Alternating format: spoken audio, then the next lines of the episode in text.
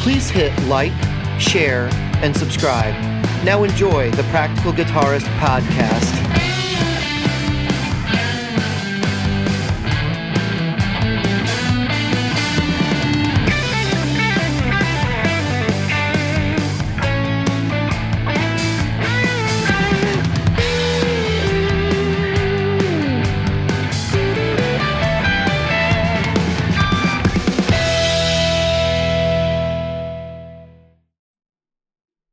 Hello, Jim.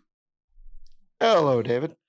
We know what we're talking tonight, right? We, we know what we're talking We're gonna- about. We're going to talk about money. uh, we're going to talk about yeah, we are going to talk about money. It's one of the things we're going to talk about. Um, and and value. I'm looking for my my blower here. I don't think I need it. I don't think there's something on the camera this time. It just looked like there might have been, but it's Nah, probably on my screen. I, I haven't wiped down my monitors in, in probably two weeks, so there's probably something on them. Um, yeah. So, uh, since we didn't address this because some things were some things happened and we didn't get to record last week, let's talk about the the uh, the golden elephant in the room. Oh, yeah. So there's Pearl. Pearl is back. Um, so I did a separate video for those who want to check it out and Right. other podcast listeners, but haven't gone to YouTube. Um, so I'll go a, quick rundown. Uh, Pearl was my number one from around 2016 to around 2018. Um, I played Pearl almost exclusively while I was in a band called Retrosonic, and I love the guitar. Uh, unfortunately, I went through some things. I did some stuff. I went through some things, um, and I'm not proud of how I handled my feelings or my thoughts. But um, I sold Pearl. I bought, if you remember, I bought a CE, and then I bought some other stuff, and that was that was a move in the downward direction. You went, sure. yeah, Not you went, you went through some some weird changes there, and it was pretty Yep. obvious to me. I was like, I if you recall, and I believe it's on an episode where I was like, "The hell is that?" And then you're like, "Oh, it's a PRS," and I'm like, "Why did Mhm. you do that?" And that was about the same time that you sold your DSL to get the um, Yep. Hughes Kettner and all that Yep. stuff too. So went through so many things and never was I wasn't happy. I wasn't happy, but it was reasons that weren't related to music and I needed to be able to sort those things and I didn't. Um anyway, I was at Guitar Center um the other the other day, a few days ago now. And Pearl was hanging on the shelf, uh, or hanging from the wall. And I said, Is that the same one? So I took a picture of the serial number, came home, verified it, and you said, What are you waiting for? That was you that said, Mr. Practical, um, Why are you not out there and al- having already bought it? And I said, uh, Well, you know, I've already got a number one right there, my amber one. And I love that amber one. I really do. I- and you said, No, you love that guitar. Go get it. doesn't matter sell the you love the Amber DC. one. Yeah. Go got it. I don't even think we talked about the DC on the show yet. I know we may. I think we did. No, I think we. No, No, we had- didn't. We didn't have a chance. No. So I'll talk about that next. You said sell the red one, go get that one. Yeah. And and I did, but I want to talk about the DC later because that really kind of falls into what we're all these guitars are going to fall into what we're talk we're going to talk about tonight. Um, at least some of it. And so what I did, hold on, I got to be like um, you know those people that, that talk away from the camera. It's like No, I'm it's fine. talking to no one. Send me some Um, snapshots. I'll just I'll snap them over the episode. It's fine. That's douchey. Um, but yeah, and so um what I did was uh I said, okay, well I need to I need to be able to um get my guitar. So I did. I came up with some money and went and got it. Um not proud of what I had to do to get it, but my lips are chapped and uh I've got plenty of uh of preparation H. No. Uh so um, wow. no, but I um, no, but uh, um, uh, the um, I'm glad to say that Pearl is home and uh, is back with the family. Actually, she's with more family than she's ever been with. So um, back with the DSL, plugged into the DSL. Um, and then when I got it home, we'll we'll talk a little bit. So when she came home, um, I plugged her in because I didn't have time. I went there; it was it was closing. I said, I just want to take it home. Just taking it home. So I bought it. I took it home, plugged her in, fired up the DSL, or actually, I fired up the twin reverb, pulled and pushed all the knobs, and nothing happened. No changes at all. And I was like, what the hell's going on? So I went and I opened it up, found an in the end of an input jack. Because when I went to plug it in, I was like, wow, this is hard to do. And then and then I heard like a jangle, like when you drop a pick into an acoustic. And I said, that's kind of weird. And come to find out, it was the very little tip of an input jack. Um, so apparently those do fall off. I mean, not all the time, but they do fall. Yeah, off. those pl- those plugs are a lot of times, and it depends on the on the uh, the cable end. They do break. Yeah, and of course, probably the quality. Um, and I'm not gonna I'm not gonna speak to the quality of the cable because I don't know. But um, we we we ex- I I think you and I are both thinking the same thing. We suspect we know where that cable came from. yeah, yeah, So we do. And so I went back and I, you know, I brought her in and I said, look, this is what's going on. I pulled the cable. I still couldn't get any changes, but I did clean her out. I did, I did uh, use some uh, contact cleaner, which is down here. That's why I'm pointing down. Um, and now, a- a- and then the tech plugs it in and she's ringing like a bell. Everything's working fine. Pulling, pushing this pots, pushing it, pulling it, pushing it, pulling it. All four pots, all all four connections. Um, turning the knobs, running everything. It's working fine. I'm like, okay, never mind. Felt like a heel. Bring it home. So here's what happened. Uh, somebody had bumped one of the knobs on my Fender Twin, and so all the tone that I should have expecting was gone because the twin wasn't set up correctly, not because of anything else. And so, that is the most hysterical part of this story. I actually did not know that until just now, and I'm about to lose. yeah, I didn't, I haven't shared that with anybody yet. So that you're the first. This is the first time that I'm sharing. it. it. I didn't even tell them. I was like, I'm Hey, not telling them. hey, this is, this hey, to your cre- to your credit, I have had problems like that with my pedal board where like a cable is like half out of Mm-hmm. something because of the way I grabbed it or whatever, and you're like, "What the hell? What's broke?" And you're tracing Yeah. down all this stuff, and I did that for like 45 minutes the other day, only to find out that my reverb pedal, the cable was half out. Oh, I was so mad. I was so mad. Yeah. I was like, "What would I have done if that was a gig?" So now the first thing I do when my pedal board doesn't work properly is to check all the cables. Just make sure they're all inserted. Yeah. Well, she ran great. Um, so then what I did, actually, it was it was the other way around. The tone was all the way up, and so what happened was there was nowhere to get out of it. You know what I mean? You couldn't roll it down. And yeah, I couldn't roll it down. So it was the it was the bass tone, and you know how with bass tone and Fender, the last thing you need to do is turn it all the way up, especially a closed back cabinet, two by twelve. That was the last thing it needed, and, and so um, I thought that was funny. I want to talk about that with the tone thing later um, as we go into the episode. I want to talk about the DC later as we go into the episode because the double cut you can see right there. I just want to share a little bit of my of my story about the um the gold the gold Sure. Les Paul. So, um, it's not so the one he's got. It's not a, a traditional gold top. It's it's the the pearl, and they only made like two hundred of them. Um, Yeah, they the, the original the original run was supposed to be like 175, but they they made a few more. Um, and I didn't know anything about these guitars until I saw yours, Jim.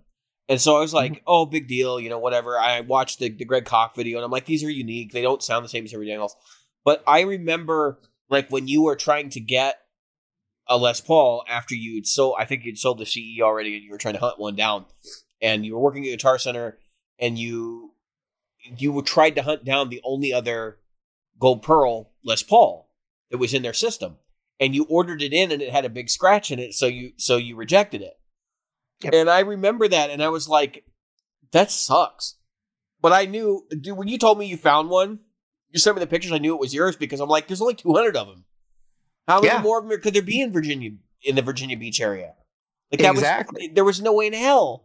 So that's why I told you I was like, just go down and get it because you're gonna regret it if you don't. and That's you were you were freaking out about what was wrong with the guitar or whatever. And I'm like, I'm like, dude, they're minor problems. I'm like, you could pay to have it fixed. They're minor problems. I said, even if it sits in a case while you wait for it to get repaired for months, you'll you'll you will thank yourself later.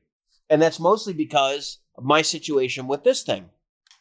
So when I sold um when I sold this and I sold the big pedal board that this belonged on, and I sold basically my soul to get a Helix, um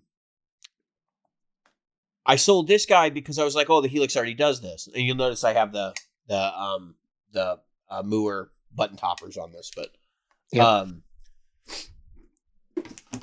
I sold that and I I kicked myself like six months down the road, not even a year down the road, because I'm like, man, it would be really nice to go to a gig and not have to take the whole damn Helix, and especially if I'm just need an amp model, right? And that thing sounds so good that for like the entire time I, I ditched it, I was like, I was looking at the amp one and I was looking at all these other things. I'm like, I wonder if it'll sound like that. And it just dawned on me when it's like I should have never sold that. And I and I've been I looked for like a year at you know maybe I'll find one used. It's not going to be horribly expensive. And that never Yeah. happened. So it ended up being me just like accepting that, that it was gone, and then I reached out to the guy and I got it back. And I felt so fortunate, so lucky. Like that's probably outside of outside of um the guitar that's sitting over there, which is my uh my S five hundred. Um, outside of that guitar, like that's pro. This is probably my prized possession. Right. Maybe maybe my amp over that, but Right. just because of the story that goes along with it, and the fact that like these are these aren't common. Not everybody No. and their mother has an ethos, you know. That's Um, right. Just because of what it is. I mean, it's a six hundred fifty dollar overdrive pedal, um, which I know I talk about it every time it comes up. Oh, it's so expensive. It- it's it's that that is like the stupid part about it. People shouldn't own this thing. And here's my segue, Jim. So what we want to talk about tonight, uh, at least my part of the show, um, is really expensive stuff and the longevity of really expensive stuff in a market that's going to be changing probably this year. Yep. Um. So as you know, I think everybody on I think everybody who listens to the show probably also realizes that you know COVID is start, starting to wind down. Um, I don't want to belay or or uh, signal the death knell. We we don't know what's actually happening, but we do know that people are getting vaccinated, and we know that life is starting to return to normal for many folks, and it's going to start. It's going to start returning to normal for everybody. Um, I think I had not gotten my shot when we did the last episode. That's that's going to air this Wednesday, but I have Right. now, and so have you, Jim. Um, I think you I'm might getting have my had- second shot Tuesday. right. So by the time this, actually, by the time the episode airs that you're putting out, I will have had my shot, and I may or may not be convalescing. Right, right. I I have been told to prepare to take a day off. So Yeah. Um so uh the point is that with all of the things that have gone on with COVID, we've all got stimulus checks. Most of us, the vast majority of probably our listeners have, have received some sort of stimulus check along along the path. Yep. And that prompted this gigantic boom in the industry. Now, even before COVID, the economy was doing pretty well. People had money. And so you could see companies releasing pedals and guitars that were getting increasingly more expensive. And not necessarily more expensive with a purpose. And I'm not just talking about boutique companies. I'm saying everybody was getting in on it. Um like uh was it uh Headrush came out with their looper board. It's Yep. like eight or nine hundred dollars list. Um I'm trying to think of what the other what some of the other big ticket options from from like major companies have been. But like Boss just did the the tone bender, which was like 350 bucks each. If you if you were lucky uh, enough to get one. um, let's see. Line six also did the uh, the XL version of the uh, Stomp. Yeah, the Stomp XL, which is like what is it? That thing's 750 bucks, I think, or 800 Yeah, like almost eight hundred dollars or eight hundred dollars. yeah.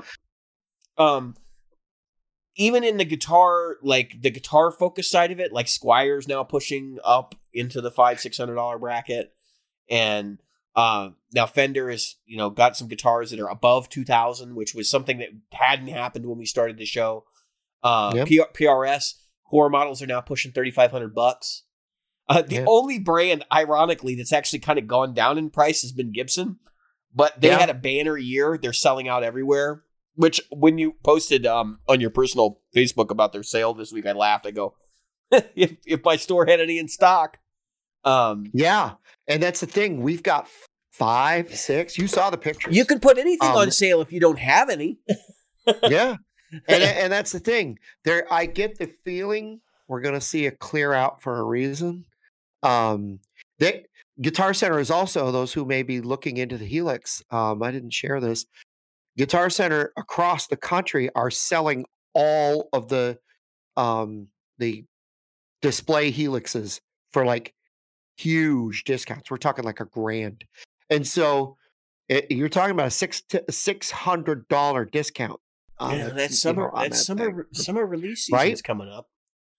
That means that we're gonna. I'm I'm pretty sure, and you can go into your Guitar Center, and even if they don't have one, they can source one, and as long as you're okay with a floor model, you can get one. Yeah, the So, and I remember this: even if you buy a floor model, if there's something wrong with it, Line Six will back it up. You will get a replacement, which means you might wind up with a brand new one, even if you do get a effed up floor model. Oh, I so, just I just think it's wild and it's interesting that that's happening because we're getting close to the summer release season, and it makes you wonder if there's not a new one coming. Yeah, that's Um, what I'm thinking. I am not. I do not have any insider knowledge, so just be very clear to our listeners. I'm not saying No, Helix that's has a new one coming out. typical, right? That's typical behavior is to do blowouts. Now, um, the the Gibson blowout that is not just Gibson. That's No. across. This is Guitarathon.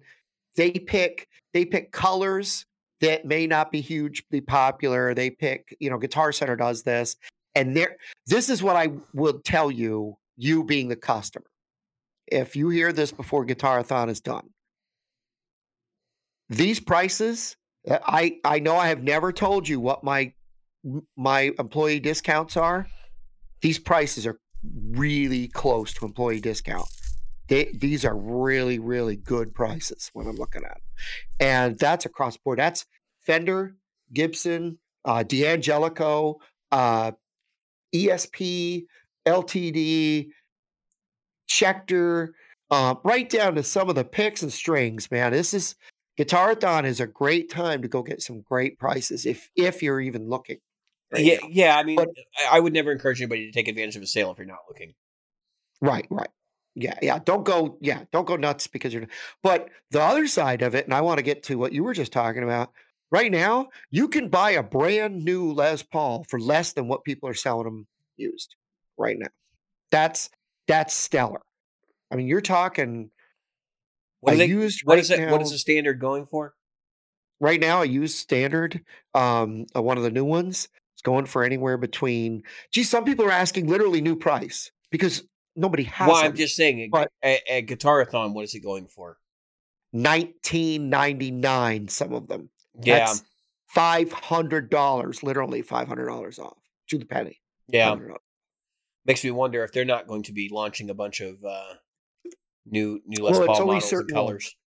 it's like the, yeah i get the feeling we're going to get some some colors at least maybe some uh because remember they wanted to stick to that I, don't, I think they might get like maybe there'll be another burst um the bursts are very popular um maybe after people saw my amber Of course, they're popular. Yeah, of course, they're popular. You can't you can't buy any others.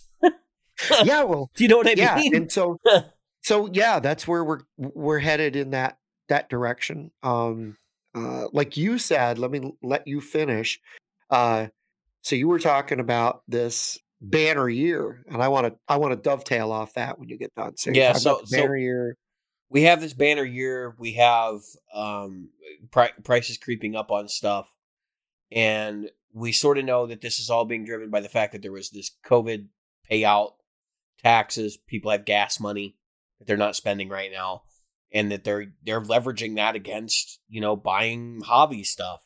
And uh, Yep. so so guitar took off last year. You couldn't get anything. I mean, I'm still waiting on my Fillmore to show up. Um, and that's largely driven by some other things, but but uh, you know, basically they were in demand.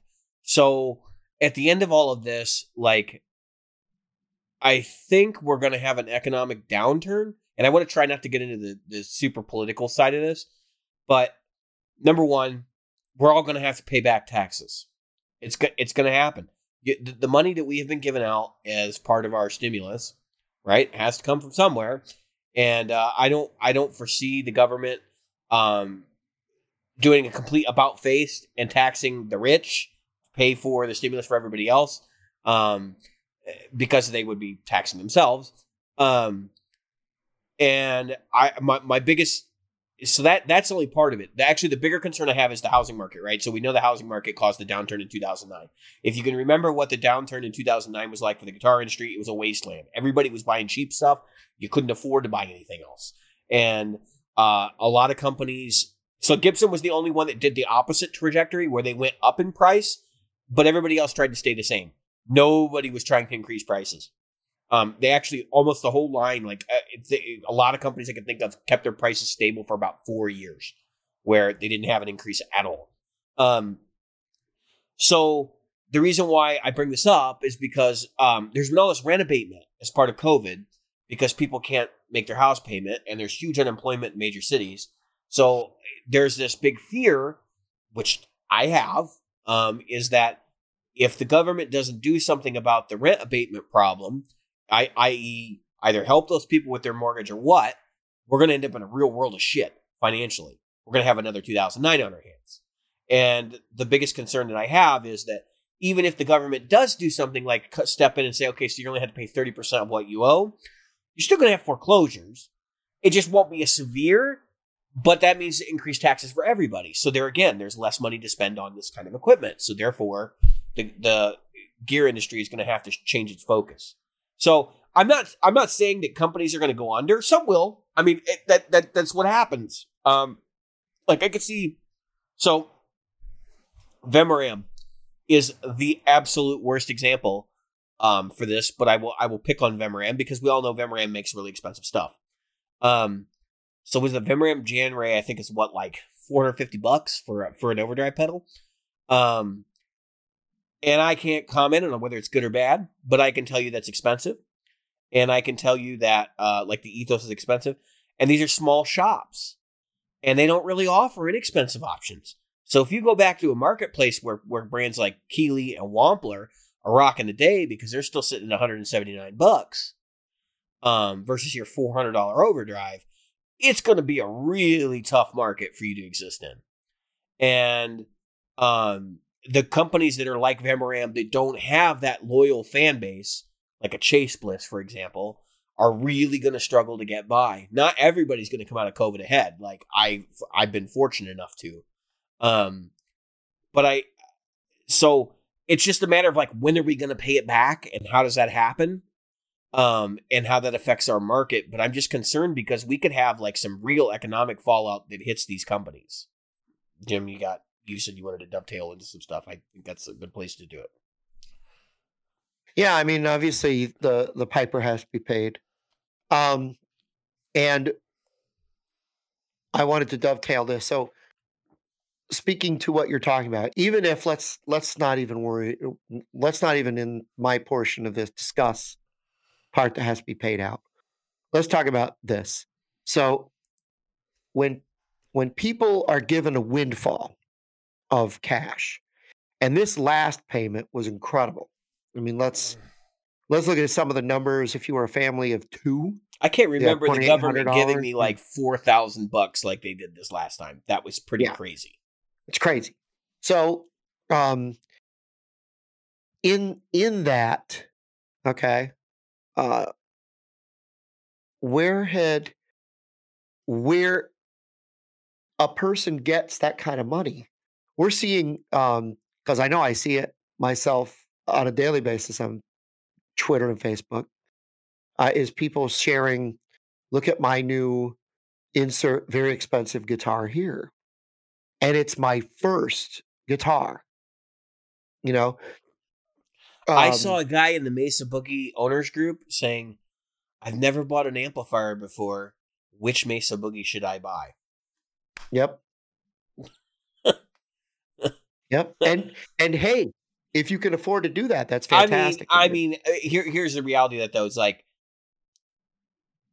I have a feeling, and this is me being judgmental, but there's a lot of very poor financial planning going on. yeah. and um some people and I'm not going to say that that these are the people to which we're referring, but some people do have a tendency to spend um more uh than they should and even though they got to even though they have like all this back stuff when they get this windfall they're like yeah that back stuff is going to be there tomorrow i'm going to take this and i'm going to buy a boat or i'm going to buy you know i'm going to buy a guitar and an amp Well, I, Um, I've been vocal and, and willing to admit. I, I mean, I'm in debt. I have debt. I got my money. It went in the bank, and uh, it, it did enable me to make some purchases this year where I could do it not out of fear, because like I knew I had money to to back it up, but I was like, I I normally would not take those those positions because it was like.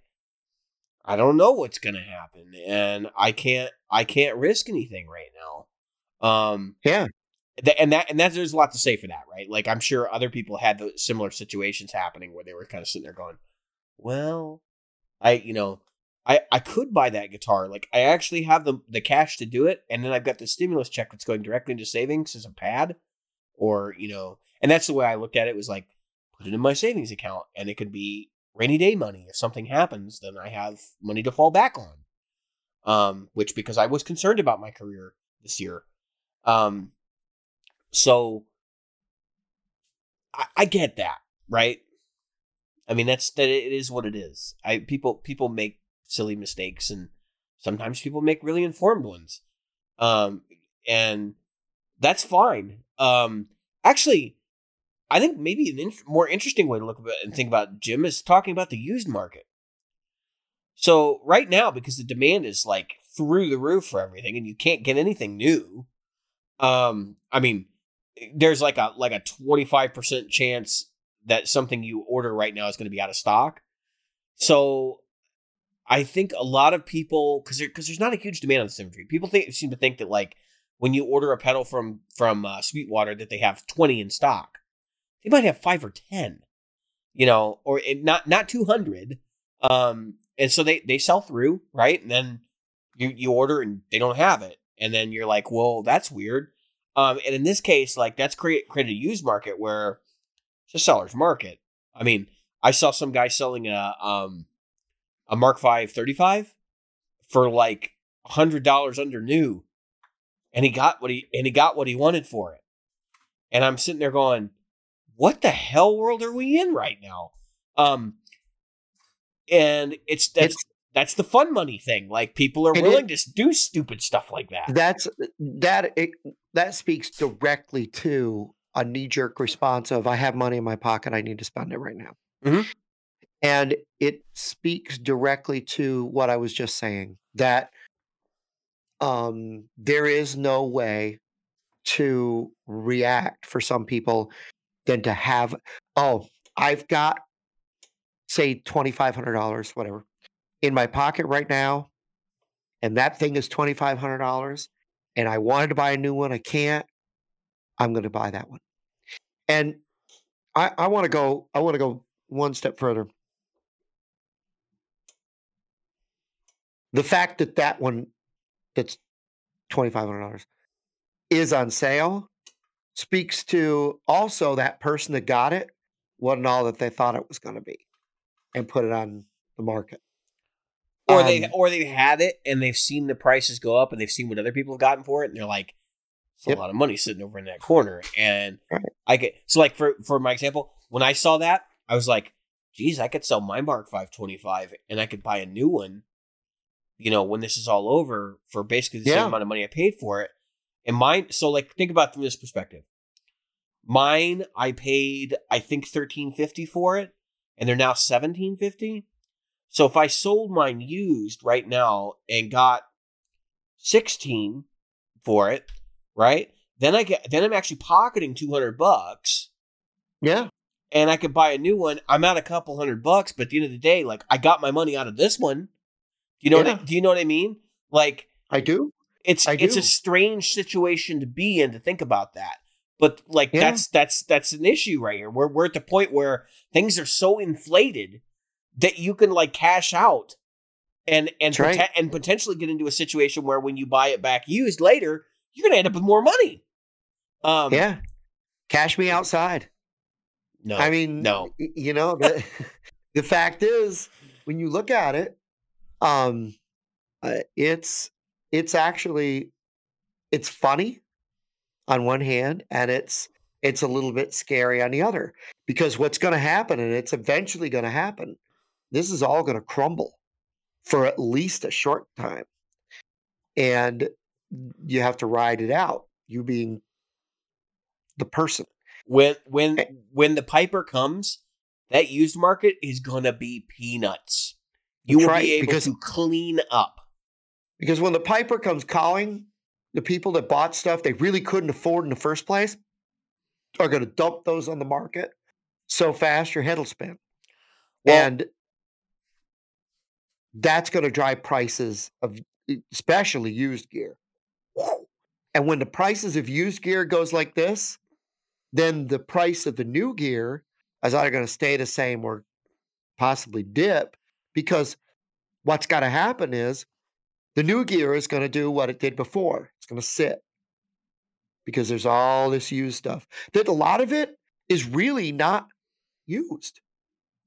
It's just something somebody got Right. at a whim and it went past the 45 day return policy. and and actually so there's a couple of couple other points I wanted to make off this, and this is just about the economics of the used market and what I've seen in my lifetime. So I can remember when people were like pensive about eBay and selling equipment like gear on eBay, and I was in high school when all this was going on, so um, I didn't buy anything off eBay because I didn't have a credit card. Um, but I can remember like surfing eBay and looking at gear and seeing the prices be like way lower percentage wise then than they are now. Which is like when you when somebody and and I have people uh, obviously we've talked about Strymon on the show before. Strymon's the the biggest culprit for this, but Strymon is the hype brand. Okay, Yep. whether you like Strymon or not makes no difference. There's so much hype behind this guys. Even if you put up a Strymon pedal that's been through a war and you're not really even sure it's going to work, you're going to get like five or ten dollars under new for it, and that's just absolutely psychotic. Um, and I've seen I I people won't even list it for less than that, and and they don't want to even put make an offer on it. I mean, it's like, and it's I, I call this the reverb effect. So when reverb happened and there was like the centralized shopping experience with low cost, low fees, it created a really dynamic market that was very, very much based on supply and demand. Which before, when you were buying from mom and pops, wasn't supply and demand. It was what did I see? What did I run into? Right? It was, and it's like, well, what am I willing to willing to pay for that? So it was a little less, um, a little less aggressive. I want to say, unless it was something like a '59 Les Paul. But I mean, like you know, a standard Strat that was bought like three years ago could have been purchased for a decent amount of money. I bought an American Standard Strat for 450 bucks. I mean, I know other people who bought American Standards for 350, 400, 450 bucks all day long when they were, and at that time, they were only $800 new. Um, so that's 50%. You can't touch anything for 50% of, of new anymore. Nothing. And that is probably like that's a really good example because that's a common item. Like that's something you would think 50% of new would be normal, but no. I mean, an American made Stratocaster, and I say American made because people know which models those are. I don't. I don't pay attention to them. Um, but you, you go look right now, and I think what they're what twelve hundred now. I think Jim for the, for the American made model, and yeah, I I guarantee you before COVID they were a thousand bucks used, two hundred dollars under new. Why? Because demand is up, and people can watch the market on Reverb. They can trace it. It's not like eBay where if your search terms are wrong, you're going to pull in a bunch of other other crap. Um, and once people have visibility to that market, I mean, the fact that Guitar Center and your local mom and pops use eBay and Reverb as a way to price gear, they look at the sold listings, should tell you, um, that's kind of messed up because it created this market, this stock market for used gear. It's not really what it's worth anymore. It's what No. somebody and, and and I know people say, well, something's worth what somebody is willing to pay, and that's Yep. true. But the fact is, you've now got an audience, so there's a lot more people willing to pay a lot more. Um, and it kind of sucks. Like it sucks for the consumer. It doesn't suck if you're the seller, obviously, but it sucks because for for people getting into the instrument, that that used to be a way to get good gear, and now it's like, I mean, I honestly, so I still kind of err on the side of buying used gear because I think I think there's a better value there, but as a as a you know a player who knows what I want, there ain't much I can get used that's gonna fit my needs. So I end up buying new. I pay the I pay the new tax. It sucks, Yeah. and, I, and I hate it, but I do it. Um, I- Yeah, we talked about this before. I mean, when you get to the point that we we discussed what was it two years ago or a year and a half ago we had the same discussion. And the fact is that when we had this discussion we were like buy used you'll save a ton of money. You'll save 30 40% Jim, how many uh, how many used guitars have you bought back there? I think one. That one. Yeah, well and that one yeah. My my one back. Yeah. Well, you the other one doesn't count because you bought it twice. And Has it occurred to and you that you paid like like six thousand dollars for that guitar over the time you've owned it? i paid more than it's more than the value Double the value. that I should, but not not the but yeah, more than I should have, a lot more. Because I purchased it twice. Ne- But never remember, mind the me- well, never mind the mental anguish. That's the part that hurts. That's the part that hurts the most. There's that song by uh uh Rascal Flatts, What Hurts the Most. That's the what hurts the most. Uh, but yeah, on a serious note, that's um you know, uh that's beside the point. Um, although I don't want it to be beside the point. But I can say this, that guitar right there that's that I'm pointing to, Mm. the the used prices have already just in the last couple weeks because you and I were looking at actual sales. If you look at that that number, it is spiking hard to the up. Yeah, And and I already paid well under what the number was at. but it's not going to stay that way, and that's the point of this whole No. conversation: is that because the economy is going to change, the uh, the rug is about to be pulled out from under a lot of these buyers. So if you're listening to this show, unless you absolutely need something, I wouldn't be buying crap on Reverb right now. I would be I would be doing what I call turtling. I would keep my money very very close to my pocket, Yep. and be like, nope, wait six weeks, wait eight weeks, Yep. wait twelve weeks. It's not going to take very long. Nope. Um, once life has kind of like flipped towards the post COVID thing, where it's like, what do we do with the housing market? You know, how do we deal with the fact that the government's now another, you know, twenty trillion dollars in debt or whatever it's going to wind up being after all the stimulus and stuff. Um, that's when you want to be like, okay, now I'll play ball because there are going to be people like, I got to make a house payment. I gotta, you Yep. know, do X, Y, and Z. That's right. That's when it's And time there- to throw your money at it. and then it's going to be the buyer's market because at that point um if i've got to make my house payment i got to make it by the 5th of the month right Mhm. and so the the magic dates to buy are going to be the between the first well between the 28th probably or so and the 5th or the 3rd 4th of the month because they want to get their money in the bank they're going to want to they're going to want to close that transaction get that money into their account before the 5th before they get hit with a late a late charge and the other stuff Well, that the house pay the house payment idea is one thing, but I'm just saying like that's when they have to pay the fiddler, Yeah. and um, I I think that the the market's going to drop significantly. So I think even things like you could see current Les Paul standards they're twenty five hundred dollars new, uh, twenty four fifty I think. Um, they're Yeah. twenty four fifty new if you pay retail, and I suspect you will see them south of seventeen hundred used by by um middle of next year. You know, I gonna- would and- not be surprised. and I don't think things are going to come back up very quickly either. Uh, a lot of the that's what people don't understand is a lot of the big ticket sales over the last two years have been people who've never bought a guitar. I mean, they're not going to keep it when they realize I don't really play that and it's sitting in the corner collecting dust. Um, we've never had a situation like the lockdown driving the market like this. It's going to be wild. I'm telling you. Um, just hold tight. Wait a couple weeks, couple months.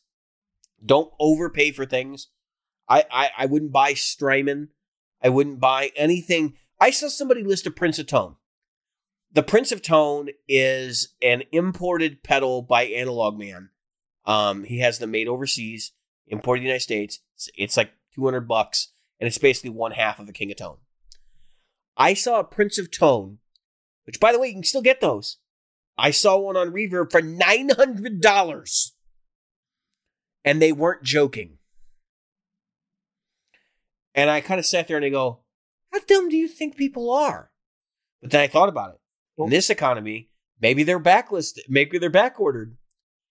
You know, well, look, looking right now, I just I just did a quick cursory search for the uh, '60s standards that are on that are on the market um, on Reverb right now. All right, um, and of course, you and I both know you can look for the the chart of actual sales, right? Um, but the the asking prices are close to the new prices.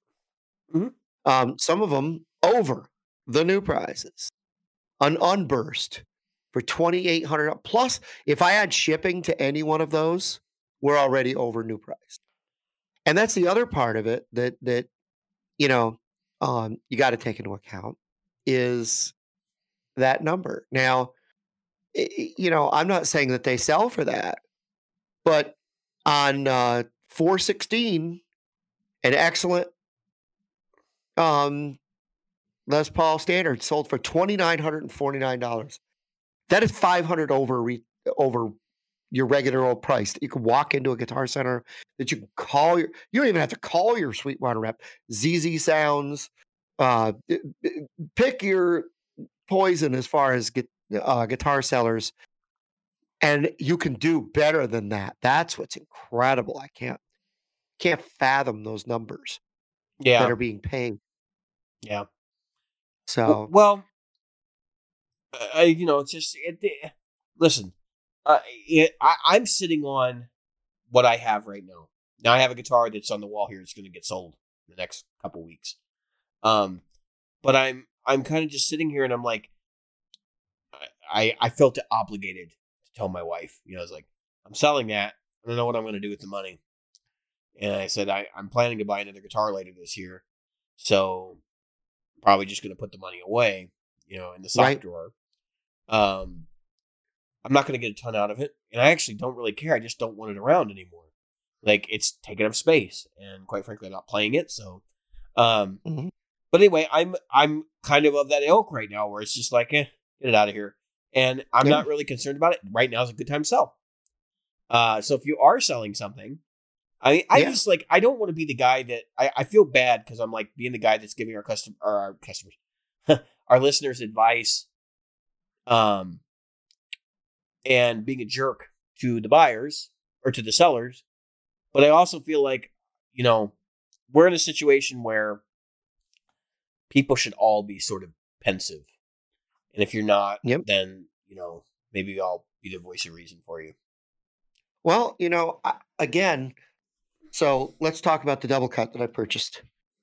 So I was on Facebook Marketplace and I saw the double cut, and uh, a friend of mine had bought one long before the COVID thing, and he got his is amber, mine is red. Um, similar year, similar design. Um, he got his uh, for um, about what I paid, and so um, I was like, okay, that's a reasonable price. That price that person was asking for mine was in the ballpark. As a matter of fact, my friend paid a little bit more, but he's got the gold hardware version. Mine's the chrome. With he also has the gold hardware. He also has binding on the neck. Yeah, and he's got binding on the neck, and I don't.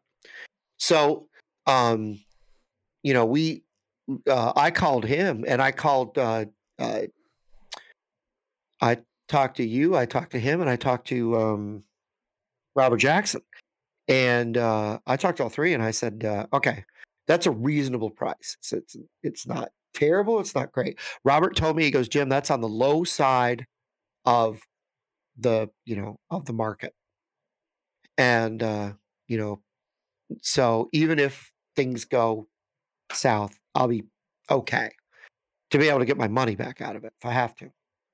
And so I felt comfortable there. And that's the thing. Same with when I bought, just bought the Les Paul back. I'm comfortable with what I paid because if I absolutely have to, if I've got to, mm, I will sell my guitar before I lose my home. Right. I mean, I think, I think anyone here with common sense would do the We're- same thing. Yeah, I mean, we're realists. We sort of understand that there's intrinsic value to this stuff. Somebody asked me the other day, they said, All right, if you got two guitar, or if you got one guitar, this is what's funny. They said, if you got one guitar that you could take out of the house, it's it. One. House on fire, which one is it? And I said, um, it's both of these because I've got two hands. Both my Les Paul stairs. Uh, neither, because I would be more worried about getting my family out of the house, and then I will call the insurance company. Oh, Kyle can get out of the house. He's next to the front door. He's already left by the time I get out. Um, when you come down to visit, you'll see what I mean. Yeah, well, I mean, just- hell, if you get a fire in your house, you could probably just open a window. I mean, and then That's what I'm gonna say. Like, and, and my house is only like right off the ground. it's, like, no isolated rooms. You know, you, you could incredible Hulk your way out of it. I mean, yeah, yeah. That's what's funny. Um, there's one isolated room. I'm in it. yeah. So if you want to burn down Jim's house, that while the show is being recorded, would probably be yeah, the best that's the best to do that. time. That's the best time so that uh, you get me because I literally can't get out except through that door. Mhm. It would take it would take sledgehammers and and pickaxes to get me out any other way, literally. Um, but uh, anyway, on a, on a reasonable and side note, so I want to talk then about the other side of it. So we've got this this rush, right, of of people buying expensive gear. The expensive gear is going. Uh, people are showing off PRSs, people showing off uh, uh, expensive custom shop uh, um, fenders, um, making making future purchases that they, can't even get yet. Some of them. Um, Fender's got the uh, what do they, what do they call it? The Mojo Shop or the Mod Shop? Oh, Mod the Shop. mod shop. Yeah, Mod Shop's back up and running. I keep and- forgetting that they're actually still doing that. I know. Well, it's like an 18 to two, 18 month to two year rate. Yeah, and, and not only that, but like they don't even have all their parts available. Hey, they'll take your money. Oh yeah, I know. Take your money up. They've been doing it for a long time. They're one of the greatest lifestyle brands on earth. Mm-hmm. doing a great job of it. So, and I I say that with the utmost of uh, whatever. Hey, Hey, so, um, but it is the only way for you to get like I don't know why they do this. They're like they'll have a color, and they'll go, okay, we've got the you know we've got this the ultra. Well, let's use the exa- the ultra as an example. The Mocha Burst was only available with that neck. You can't get it on a rosewood neck, but if you went to the mod shop, paid the exact same amount of money, you could get it with a ro- with the uh, rosewood neck. But anyway, so um, I guess they figured that those colors didn't go together. I'm not sure what was going on. Some some guy bought the parts. He literally bought the parts. He didn't get the case, and he Mhm, saved a ton of money by just buying a body mhm. and a neck, and he put them Oh, together. people do that, all and the the time. bodies have People do it all the time. Yeah, yeah, saved a ton of money. Yeah. So, So, the mod shop, what we're talking about for a second. Um, just Yeah, to, yeah. Just to, it's just to interject. The mod shop is hilarious. Okay. Mhm. Um, and it, and it's hilarious because, like I said, it's back ordered all hell. Um, and Fender actually because of the way the guitars are assembled, I'm not even sure why they offer real models because other than having Mexican versus American production and you know import production, whatever you want to call it, because they do Jap- Japanese as well. Um, I why not just say we're doing this new neck, and the and the signature becomes the neck and not the whole guitar, and you could put that neck on any Fender body. Like Huh. It, it, why don't they just sell Legos? Like, what the hell? At this point, they could make a lot of money doing that, being a Warmoth, but except that they do the assembly too. Yeah, yeah. I, you know what? It it it goes right over my head when it comes to. I've said that before when we had the Fender versus Gibson uh, discussion. I said a million times, Fender is a Lego. Get, It's Gib- a Lego, and and there's nothing wrong with that. It's great. Gibson can't do that because of the way that their guitars are assembled. Like Right. everything is like an independent part thing. Like the the neck tenon on an SG is different than the neck tenon on a Les Paul, which is different than the neck Yep. tenon on a 335. And then of course they have the hollow bodies. So Gibson can't do that. But Fender, I mean, you can literally take a Strat neck and put it on a Telecaster. I mean, Yeah. it's like it's like no other thing where fine. I mean, uh, they could do what Kiesel does. I mean, that's that's what I'm saying.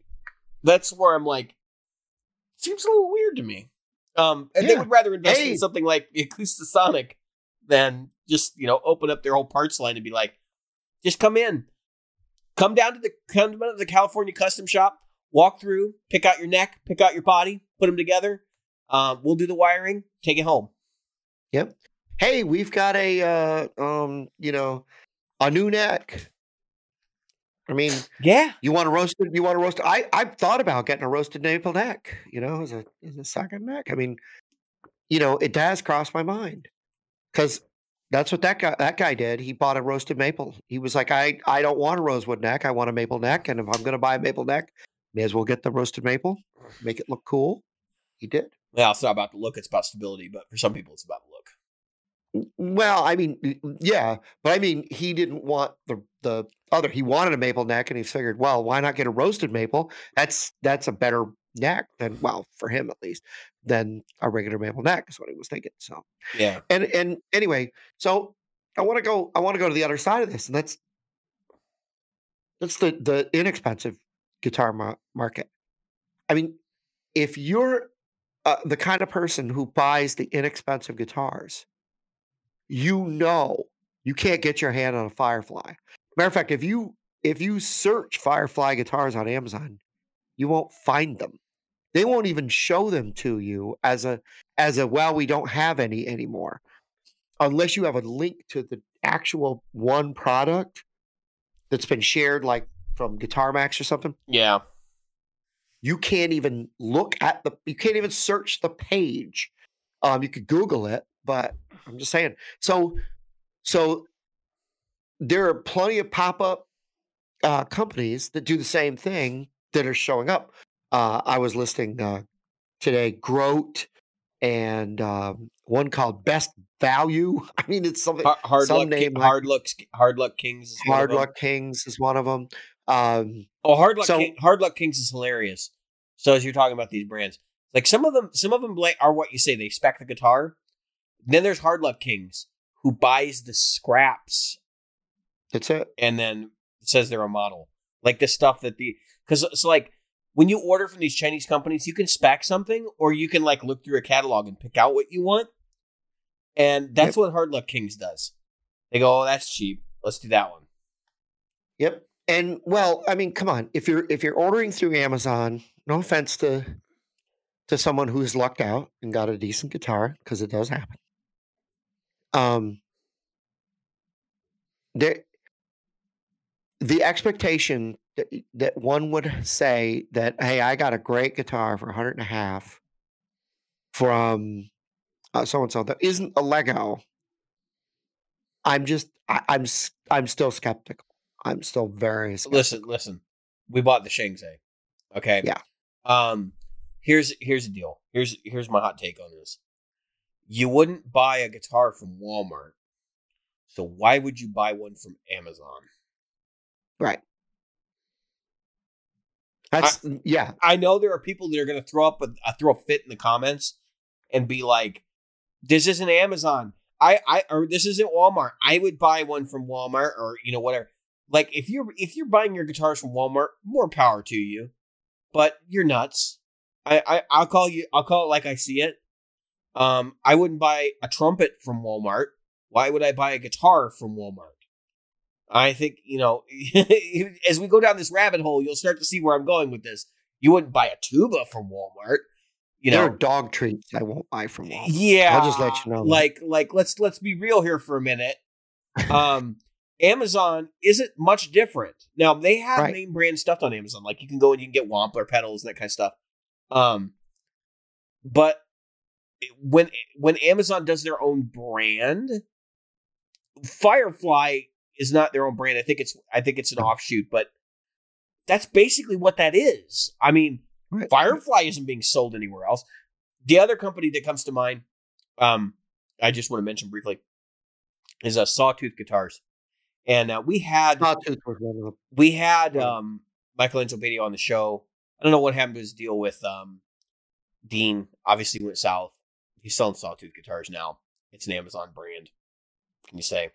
Go on, Jim. Yeah, yeah. Um, I'd love to be able to pick his brain on that. Um, uh, so, uh, yeah, to to your point and probably to mine, um, I would hope to mine, uh, is okay. So you mentioned Sawtooth. Um, we we mentioned Groat. We mentioned Firefly. This is this is what I've got to say about it. Is what I've got to say about it. I understand that not everybody has the expectation to buy a guitar that is top shelf or even middle shelf. If you're buying a guitar, you're just learning to play and you want to learn to play and everything else. I mean, I don't see any problem with buying a hundred and a half dollar guitar. But the the expectation is not you, the buyer. It's not you, the listener. It is, in my uh, my personal opinion, it's irresponsible of some of the YouTube channels to tout stuff that may not even we don't even know if we'll ever see a firefly again. And because right now Amazon is not saying it's coming soon. Amazon is saying we may never get them again. Yeah. And That's what you get when you go to link directly. It's not it, it is we do not know when or if these will ever be put in stock or if that is in there. That's very rare you see that in there in their writing. Well, the other the other mindset issue here is like I don't understand the buyer. Like I I, I understand the seller. Um, they see a hole that they're going to fill with you know their product, um, and they're fine with you know selling a product that is either standard or below standard depending on how you look at it. Um, I just wondered like the buyer. So is it always because I know it's not. Like I'm I'm playing devil's advocate that that it always seems like oh it's a beginner thing. Like this is for beginners. This is for beginners. But i never see beginners buying that stuff. You know i see beginners buying i see beginners buying Squiers. Okay? They they know enough. They ask their buddy. There's enough guitar players out there. Everybody knows somebody who plays guitar. What should i buy? And then they say go buy a Squier or go buy a epiphone. Yep. or uh, if you're really lucky and you have a nice buddy he says go buy a PRS SE um Right. And then they go down to the store, and that's what they end up with. They talk to the Guitar Center guy, and he sends them with a Strat pack, or you know, or an individualized Squier package um, Yep. that he put together at the store. And it's like Firefly and Groat and um, Hard Luck Kings and all these other companies are like making the sales pitch that well, it's just cheaper to go through us, and we're getting them from the same place, which isn't true because they're not buying from Cor-Tek. Um, and all these different things, and it's, I think it's disingenuous. But from the from the seller from the buyer perspective, like the people that are buying those guitars, they have a couple already. Most of them have a couple already. Like, and it's not like they have nice guitars usually either. It's like they might have a Squier and then they have like four Hard Luck Kings guitars, or they might have like they might even have a Fender, and then they've got like you know Hard Luck Kings 335 copy or something, and then like um you know oh no, I actually I was thinking about Firefly, and then like a Sawtooth Strat, and it's like I, I I'm not mad. I don't care. Like I'm not the guy that's going to sit here. I know we've talked about this on the show before. I'm not the guy that's going to sit here and tell you you should buy 20, 20 guitars or you should just have two nice ones. I get by with two nice ones. That's my preference. But Yeah. There's definitely people out there that are like, I want to have a wall full of guitars, and they buy, you know, Fireflies, and they buy, you know, cheap, cheap, the cheap Epiphones, and they and they fill a room with them. Um, And I Yep. And I and, and I've noticed that a lot of folks, at least where I meet those folks, is they're in groups where it's a learners group, like Guitar Zoom community or whatever. So what they're what they do is they say, "Oh, oh, gas hit me again, gas hit me again." But that's the same person that then is in there. I can't, I can't make a G chord. I mean, It's, it's the, like it's the people that like buy gear to make up for the fact that they haven't learned how to play. Yeah. Do you know what I mean? Like that's uh, by and large, I would say that's pretty much the example. There are definitely exceptions to that example, but Yep. I think for the most part, like when you run into the guy that's got 25 guitars at under 100 bucks a piece bought on Amazon, he's probably not a great player. Or or he's buying them for wood and he's like completely gutting them and maybe Right. even planing And the that- necks and ripping the frets out and redo because I've Yep. I've run into people that do that kind of stuff too. Where they'll buy exactly a Squier and just strip it bare and like start over. Right.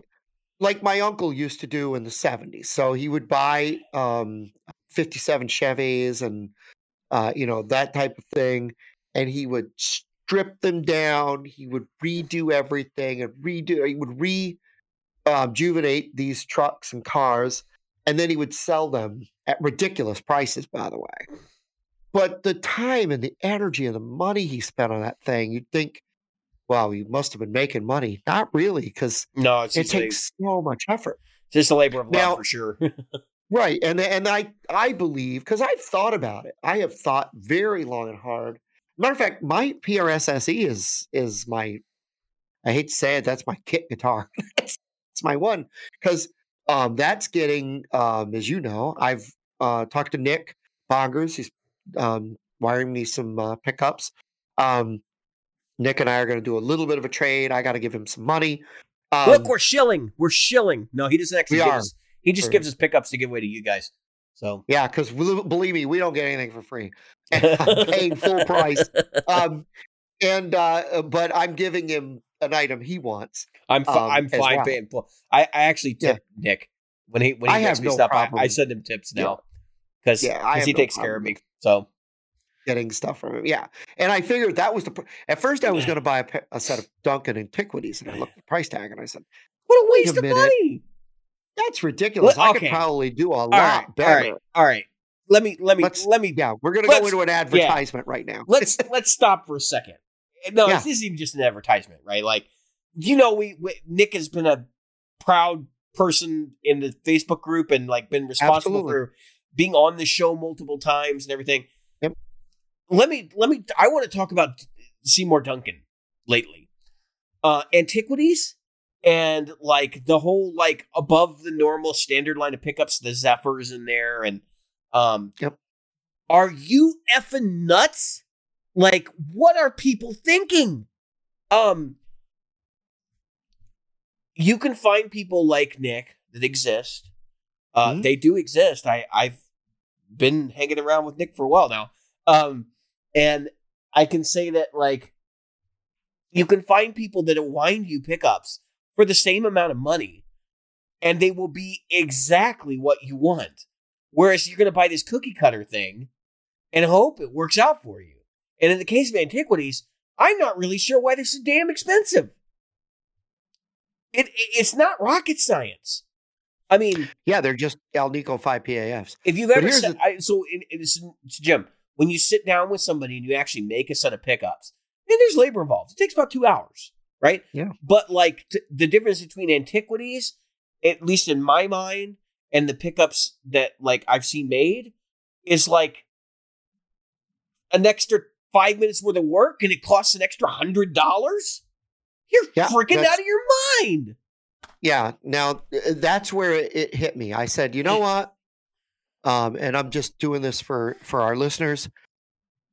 I said, all right, I'm looking for a set of pickups for it because I don't like the PRS pickups that are in it. Now you know that I liked the S15, the 8515s that I had before. What are what are in these the? 8515s? It's the same thing. I think your these ta- are I think your just- tastes have just changed. Yeah, I, I- I- it may be because they feel muddy and and lifeless. They Remember, feel, you also had a different amp when you had those last 8515s. I did. I had the uh I had the um uh the floor amp, the um blue Well, you did the uh, you did you did a shootout. That You have a shootout shootout was on the blue. and you can that hear was on the blue guitar. you can hear um in that shootout how different the PRS SE pickups were. So Yeah. I mean, that's why I'm like, I get it. I it's just I think you just you've just fallen out of favor with it because you want something that's a little bit more open sounding. Because the Yeah. PRS pickups tend to be a bit bit tighter voiced. They're Yeah. not as open. They're not scatterwound. No. They don't seem scatterwound. They don't seem they seem very focused. Right, right. Which is which has got its place. Sure. If I was playing playing really Jazz heavy or, or like yeah, yep, where I was really rolling back off on the tone knob or where I scooped all my mids out, that type Are of they- thing. Do you, do you would you say that they're they have more top end than your uh, Les Paul pickups? More sparkle? None. None. no, no I would say that they lack sparkle completely. Okay. Seriously. E- I can roll it all in. I can even pull out the thing and go to single coil. What's your pickup height on there look like? It's Because I'm wondering if it, I'm, I'm wondering if your pickups are low. that's a possibility. Yeah, I have to you might- them. you might but wanna- it's a possibility. I you'll still get better. If I pickup- raised them, you'll still yeah. get better pickups going coming from Nick, but that would be interesting to just tweak it and see what the difference is. yeah, I could do that because I have no problem doing that because I'm going to have to reset it anyway when I get next in. Um, but uh, what's going on with it, to be honest with you, is just that I, I find it dull and lifeless and very little high end. Um, and they're they're hot enough, and it, that's why I would didn't think well they're they're they're punchy enough. So I, I didn't think height was really that much. I didn't think to to raise them at all, but Well, Um, you're also playing a Strat now part of the time, and you want to talk about high end pickups. I mean, I know people like, oh, Telecasters have way more high in the Strat. No, Strat pickups are they're basically glass. It's like Yeah. playing glass.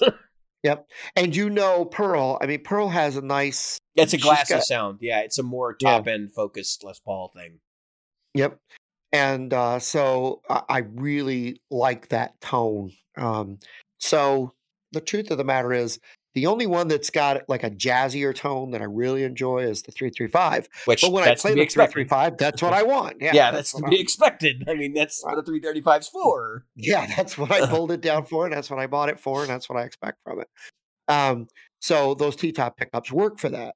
Um, but anyway, so so uh, yeah, for for our listeners, I think the most important thing is that if you are going to get new pickups, and it doesn't have to be Nick. I mean, we're recommending Nick because he's a Yeah, friend of the channel. He's and he's But- done work for for you know everybody we know at this point, and Right. everything I've ever seen from him has been stellar. Uh, I don't I don't promote everybody. I mean, I got G&L guitars. I wouldn't tell you to buy G&L right now. I'll be honest with you. I think G&L right now is making a lot of mistakes. Um, Yeah. So Yeah, Yeah. um, even some of the big fans of G, yourself included in that group, um, are are saying things about G&L. They're like, yeah, you might want to hold off for a little while. Um, but uh, let me get back to Nick here, and that is that with Nick, you can call him or email him or message him in Facebook. yeah, He's still small enough; he's not a Lollar. Um, he'll talk to you. and so he will talk directly to you and he will ask you, what is it you're looking for? And as long as you know what you're looking for, this is the problem. This is where it gets tricky. You have to know what you want. yeah, It- it- it- um, you're in you're in uh, customer service as well as I am, and as far as software goes, so you know exactly what I'm about to say. I hate to admit it, but yes. Sometimes the customer does not know what they want, nope. so You have to So, tell I- them. I cannot tell you. I'm uh, so I'm in software release management, right? Okay, so I cannot tell you how many deployments I do a week that are just because the user said they wanted something they didn't want and didn't know how to clearly specify what it was they were looking for. Now, if you went to Nick and said, "I I've got an SG and I want it to sound like um like Angus Young on Highway to Hell," that I'm sure he could he could say, "Oh yeah, yeah, okay, Yeah, I've ordered pickups I- from him that way. Yeah, I've got that." The one in my Shingze, I told him, I said, I want Jimmy Page. Yeah, And? I got Jimmy Page. and that's what you got. You got Jimmy Page with a warp neck. I mean, That's and not that's the- warped. it's not warped. okay, it did. It's not warped. Okay, No. No, yeah, I thought it was, but Good. um, one truss rod tweak and doesn't Boom. appear to be warped. You're It just sucks, but it's not warped. That's good. I mean, the other part's bad, but that's good. It, I mean, and. I'm looking at. I've been thinking very hard about, it, but I, the, uh, I need another Les Paul, like I need a hole in the head. Uh, yes, Um, and that's why I'm not doing it. But I'm thinking I might do that with a Telecaster. I might get a Telecaster and just mod it to an inch of its life. I mean, but I'm going to wait until this whole COVID thing is done. And just like we were talking about earlier, I'm going to wait until I can pick up a freaking Fender um, Telecaster online for 75 bucks and then mod it to an inch of its life. I I just watched um, a video. This is a little bit of a segue, but it, it brings us to where we are now. So there's a there's a all female uh, surf band from Canada called the Suffrage Surfrajettes. Jets. yeah, you've, you've heard of them too, right? Um, very good. They're very they're very good. I I, I had heard them before. I heard about them through Um, Burke. Yeah, I heard them before. I'd seen, you know, they pop up in my feed every now and again. I'll listen to them because I do like I like the Ventures. That's probably why I like the Ventures and the Beach Boys and the and the Jan and Dean thing and all that stuff. So I'm kind of, you know, they, I'm kind of in tune with that. I grew up with it. So um they had a cover of Walk Don't Run. And then the next video that was recommended, and sometimes this happens to me because I'm driving down the road, I've got my i- my I iPhone. I was telling David, I know where and this is I'm going. like, oh, I can't, I can't stop it. So it just goes to the next video, right? And it, and it goes into this thing. And the the girl from the Surfrajettes, um, the the the blonde guitar player, they you can't call one a lead, one rhythm, which I really like about them because they both take turns, even in the same songs. They'll go back and forth and lead rhythm, which, which was kind of ven- very ventures like in the way that they do things. Mhm. So, um, the blonde girl um, is talking about her guitar that she has that was a Fender Jaguar, I think. And it doesn't matter because what she did was she took she bought a Jaguar that was a stock red Squier Jaguar off the off of Craigslist. And she talks about how she shouldn't have gone to the person's place. She was like, Yeah, I went to this person's house and we went down to his basement. I was like, Whoa. she goes, Yeah, I don't recommend it. But she did have a friend and you know, they did it safely. But anyway, so she brings this guitar home and she's got a picture of it all torn to pieces. So she removed the the hardware is all new. She got um uh Master these- Bridge and all that. I'm sure. mastery bridge foil pickups from some guy that's uh Corey or McNelly. uh, no, no, it would have uh, that I would have. But anyway, got foil pickups um, that have like a mustache. They're called mustache foil pickups. They they're really cool looking, and she had it painted. And this is where I was like, oh, you know, ever thought of? I knew that they used Dupont paints in fenders. yeah, they were. in the they day. were. They were car colors. Yeah. She took it to a car guy. And had which was a friend of her father's, and had the car guy who no longer does this stuff. He's retired since then. She goes, "You can't can't get him to do it anymore." But You can't even get that. maybe You can't even get that paint anymore. Like you have to have because it is nitro, but it's. Yep. So the lacquer is nitro. The paint itself is not. Um, Yeah. So she took it to this this um car guy that redid old cars like my uncle used to do back when he was still around. And he did the blue sparkle paint. And then he did the matching headstock, which I thought was cool. And then she had she had um uh the uh, Shagwire like uh Austin Powers. And because her name is Shammy, mhm. uh, Shamey, and uh, I'm sure her name is Amy or something. But anyway, she Shamey, and so that's her stage name. And she did all this stuff to it, I- and um, replaced everything. I mean, she modded this thing in an inch of its life. The point is, she took a she took a two hundred dollar guitar, or whatever it is. I think she paid like a hundred bucks for it or something, and then modded it to an inch of its life, and now it's this beautiful thing that's all hers. But you never think to yourself, if I if I was her, I never have to wonder, can I get can I get my money back out of guitar? Sure I can. I can take all the crap off it and sell sell the body and the neck Yeah, sell the parts. for a hundred bucks Take you a while. and sell the parts it'd if I had to do it. Yeah. But that's her guitar from her first albums and stuff like that. right, So, right, right. yeah, it's really cool to see that. Um, and now she's got um, a custom one made by uh, you know one of those builders, not Jeff Senn, but somebody like that. Um, but uh, a really smaller scale. She goes, I'm five two, and it still feels big. The Jaguar does. Um, so, and Jaguars are big. Anybody who's played one knows that a Jaguar is actually big. Um, so, um, but anyway, my point is that if I was to buy a cheap guitar like that, if I was to go to Grote or Sawtooth or somebody like that, that would be like you just said for the wood, uh, like you're doing with the Shengzai. You've replaced what? You've replaced the pickups. You've replaced the The pickups have come Um, out. Uh, the tuners yep. are new. Yep. Um, I still have to do the bridge. I don't know if I'm going to bother. I mean, I, I I've gone back and forth on it. Um, so I don't know whether I'm gonna uh whether I'm even gonna bother replacing it.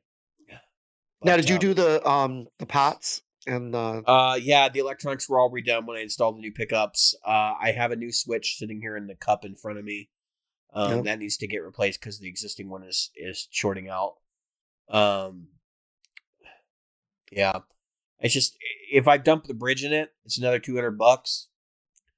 Um, because I would put I would put uh TonePros locking Yep. bridge on there, and um, I mean it's just it, I have to decide whether it's actually worth it. I'm I'm actually so one of the guitars I'm going to look at when I when I go to buy them start looking at Les Paul standards. Um, I'm gonna I'm gonna have to make a decision about whether that makes sense for me. Um, just because I have you know I have a Strat, I have I'm I I it's probably more likely that I'll end up with another Strat, a second one, than anything else. But Mhm. and if I do, it'll probably be a really high end Strat from somebody. It'll be like a an Anderson, right something like that. But-? I just- and I'll probably not sir. Um, if I'm gonna if I'm gonna spend, I'm gonna spend in the right place.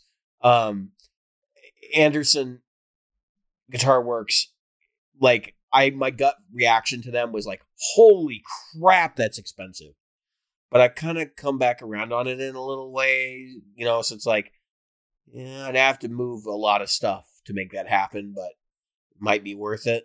Um, especially because I want to share something. So most of this podcast, I've been like dabbling in digital gear. Right, I had uh, I had the Kemper for a while, I had the Helix for a while, and um, I gigged both of those, and then I I actually used the Katana once at a gig, and like I've had this Mark V twenty five the entire time we've done the show. I've never actually played with in a band situation.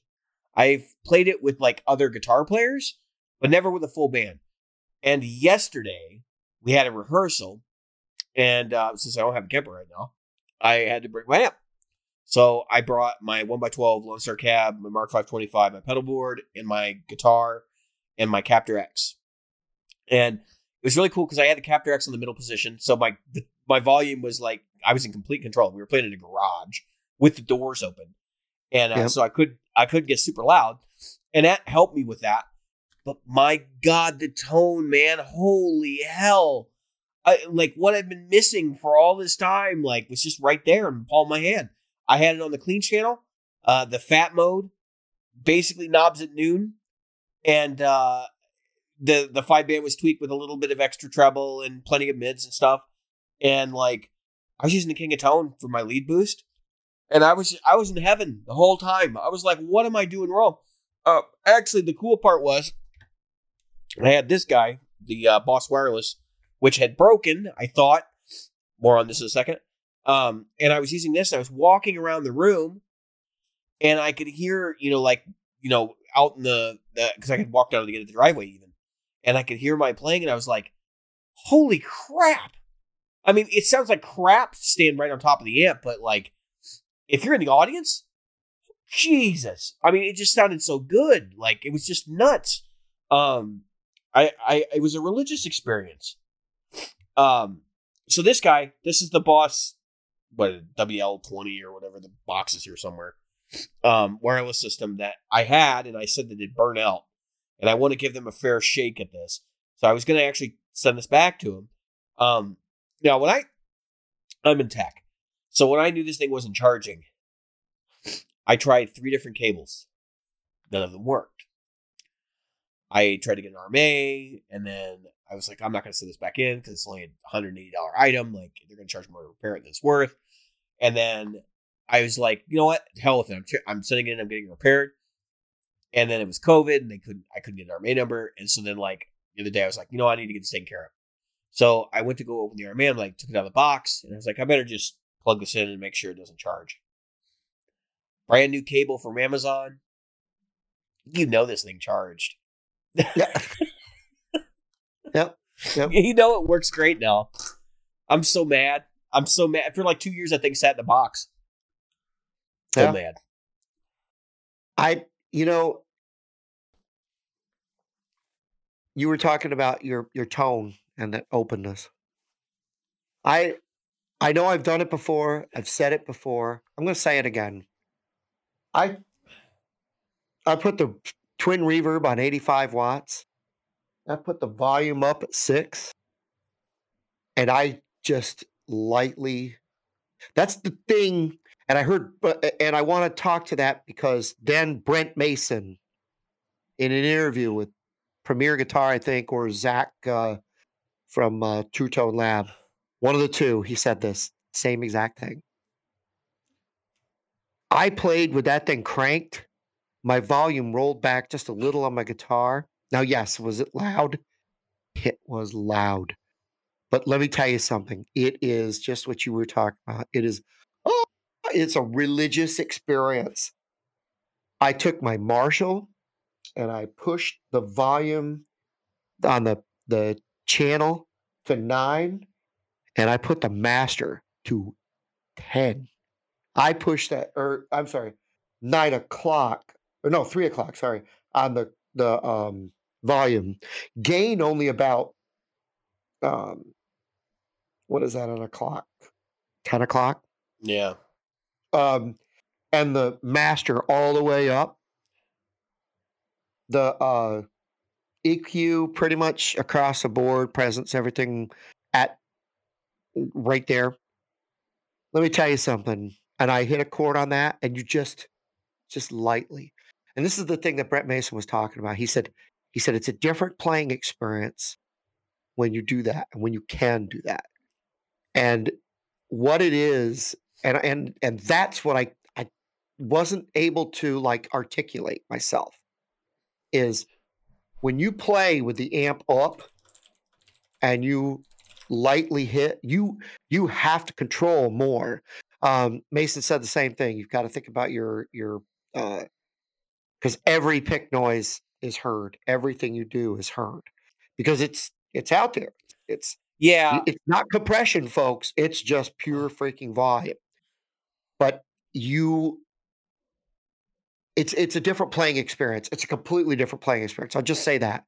And yet me even as a, me and I'm not I'm not as confident as some people should should be at my age and playing experience.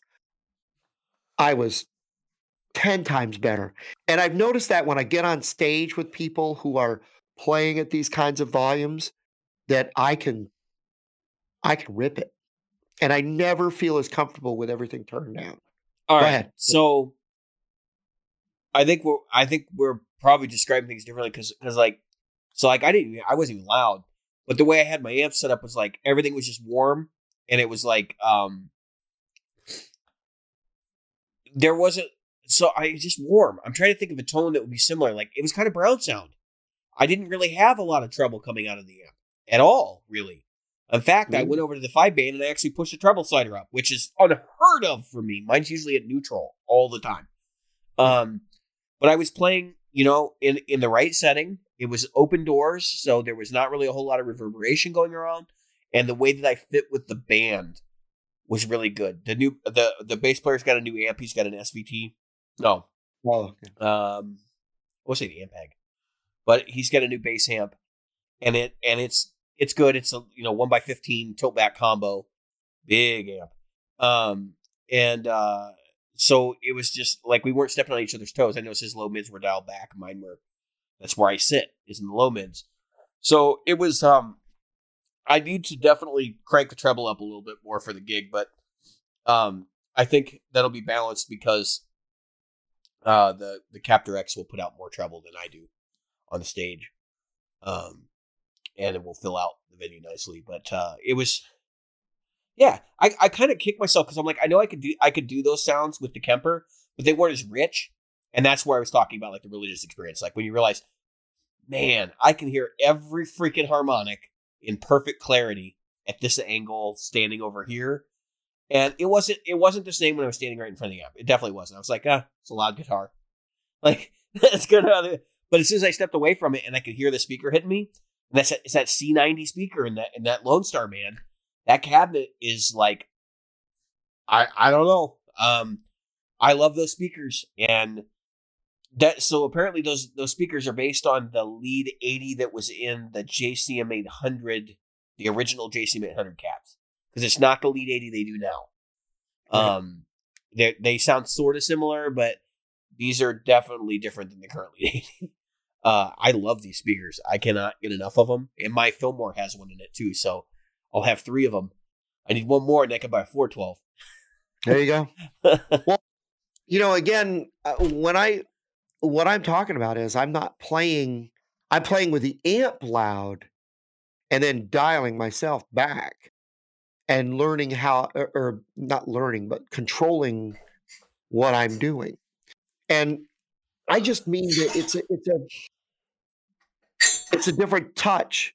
It's a different. Uh, I, you know, I always told you I have a light touch, right? And uh, um, it it responds. I see what you're doing. It responds well to um, you know the way that I'm, you know, going back and forth. Um, and I feel I feel the the equipment breathing with me. Um, that it, it, it's a great experience. It's a it, it's just something that um, I don't. I know you can't get it out of a spark because I can crank a spark, and yeah. I'm not gonna get that out of there.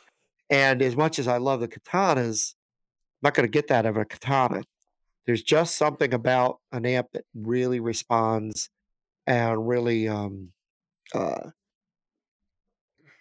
you know. I totally understand what you're talking about. And it's you're talking about the uh the responsiveness of an amp that's just loud and clean versus uh bless you. loud and proud. Right. rather than bless you again. Rather I think you got some on me that time. Yeah, I know. It's ridiculous, man. Uh my allergies are just going nuts here the last 20 minutes. David just gave me a, a computer virus. I'm just kidding. Loud and proud, right? Yep. Yep. And um, what I mean by that, it's like people bitch because they're like the Dumble thing is like the um the amp that tells on you, right? Because so when you roll back your volume knob, you're literally rolling back volume and you're stepping back in the mix. And for a lot of people, they're not comfortable being out in front, like where they have 3 dB a gain over the rest of the band, right? Um, yep. You really got to kind of get yourself into that that mindset, and that's where I live. Like I've always been the solo guitar player. I've always, you know, so for me, when I dip back, like I have this moment where I'm like, well, hell, I don't really even have to do anything. Like half the time when I play with Old Stumpy, and I know people can tell, but um, uh, when I'm playing Old Stumpy tunes, it's all covers, and it's always root third, fifth, and like I'll play the root all the way through the progression and nobody will notice. You know, because I'm just like, I'm quiet enough that it's not really that big a deal. Um, and then sometimes like I'll make a mistake here or there, like I'll shift to the wrong chord or I'll do it at the wrong time, and it's it's def or uh I said root third fifth. My bet was uh, uh one four five. Um, yeah, and we just go through these like moments where you're where you're playing this stuff and you're like, God, like nobody can even hear me. And it's just like it's like totally liberating. I could just stand there and just like plink, you know, single notes. And that's what I do most yeah. of the time. Because I'm yeah, like, I'm just in this I'm just in this place where I don't really have to step out. Then he calls a solo and I'm like not paying attention. And and yeah. that, that that's the that's where I get my ass handed to me because I'm like, oh shit, what key is this? Like I, I forgot. Um, or or in in some cases like now that I'm getting to think more modally, I'm like, what mode is this? Because I'm like, I can use other things. Um, of course, not anything is one three one three or one four or five, but um, right. Anyway, um, but yeah, like it. I understand the experience because because that's I'm the opposite side. So like I know what it's like to roll back and sit back in the mix, and and Oh, you, yeah, you yeah. play better when you're sitting back in the mix too because like to an extent you're like I'm not as loud and proud. Like I don't have to be as. It's not as uncomfortable. Do you know what I mean? Right. Um. So for what Yeah, it's worth, it's yeah, it's two different things. I mean, um, I, I- first of all, there's nothing wrong with that. That that is actually an important thing. I was just uh, I saw a friend's band over the weekend, and um, his lead lead guitar player, um, my friend was playing rhythm, and his quote unquote lead guitar player, once he got the very first song and the very first solo and the first time he uh turned it up. He never came back. And so the whole time the voice is like this. Here's the voice. It's like an asmr and he's like and, and it's like okay but now i can't hear the vocals. And this is a small place. It has terribly hard floors. It's got a high ceiling at least um but hard walls, hard floors, glass, everything's bouncing around. Um, those are things you've got to you've got to think about when you're a guitar player. He just stood there, proud as he could be. Look at me, and and the thing that really ticked me off is how he was barely in tune. He had two tuners. He had a he had a tuner on his headstock and he had a tuner on his feet. You ever know a person that has two tuners but doesn't use either still of them. not in tune, not even close. but they don't use either of them. Right. and, it, and it's like, I'm looking at him going, and so the headstock tuner is there. He's got the tuner floor, and he tuned a couple times. But whole time I'm thinking, you know, you could back off, let the guy that's playing rhythm be heard once in a while, and sing loud enough that we can hear him, and you could tune your friggin' guitar, and then come back at least in tune. And um, but he was so proud of it. I don't think he was aware of the fact that he wasn't even in the same damn sonic space. There were a few times he was playing a different rhythm than everybody else. And see, that's when you you should know and be aware that you need to be a part of a band. And that that thing you were talking about where you're coming back, you're sitting back, that's an important that's just as important as getting out there.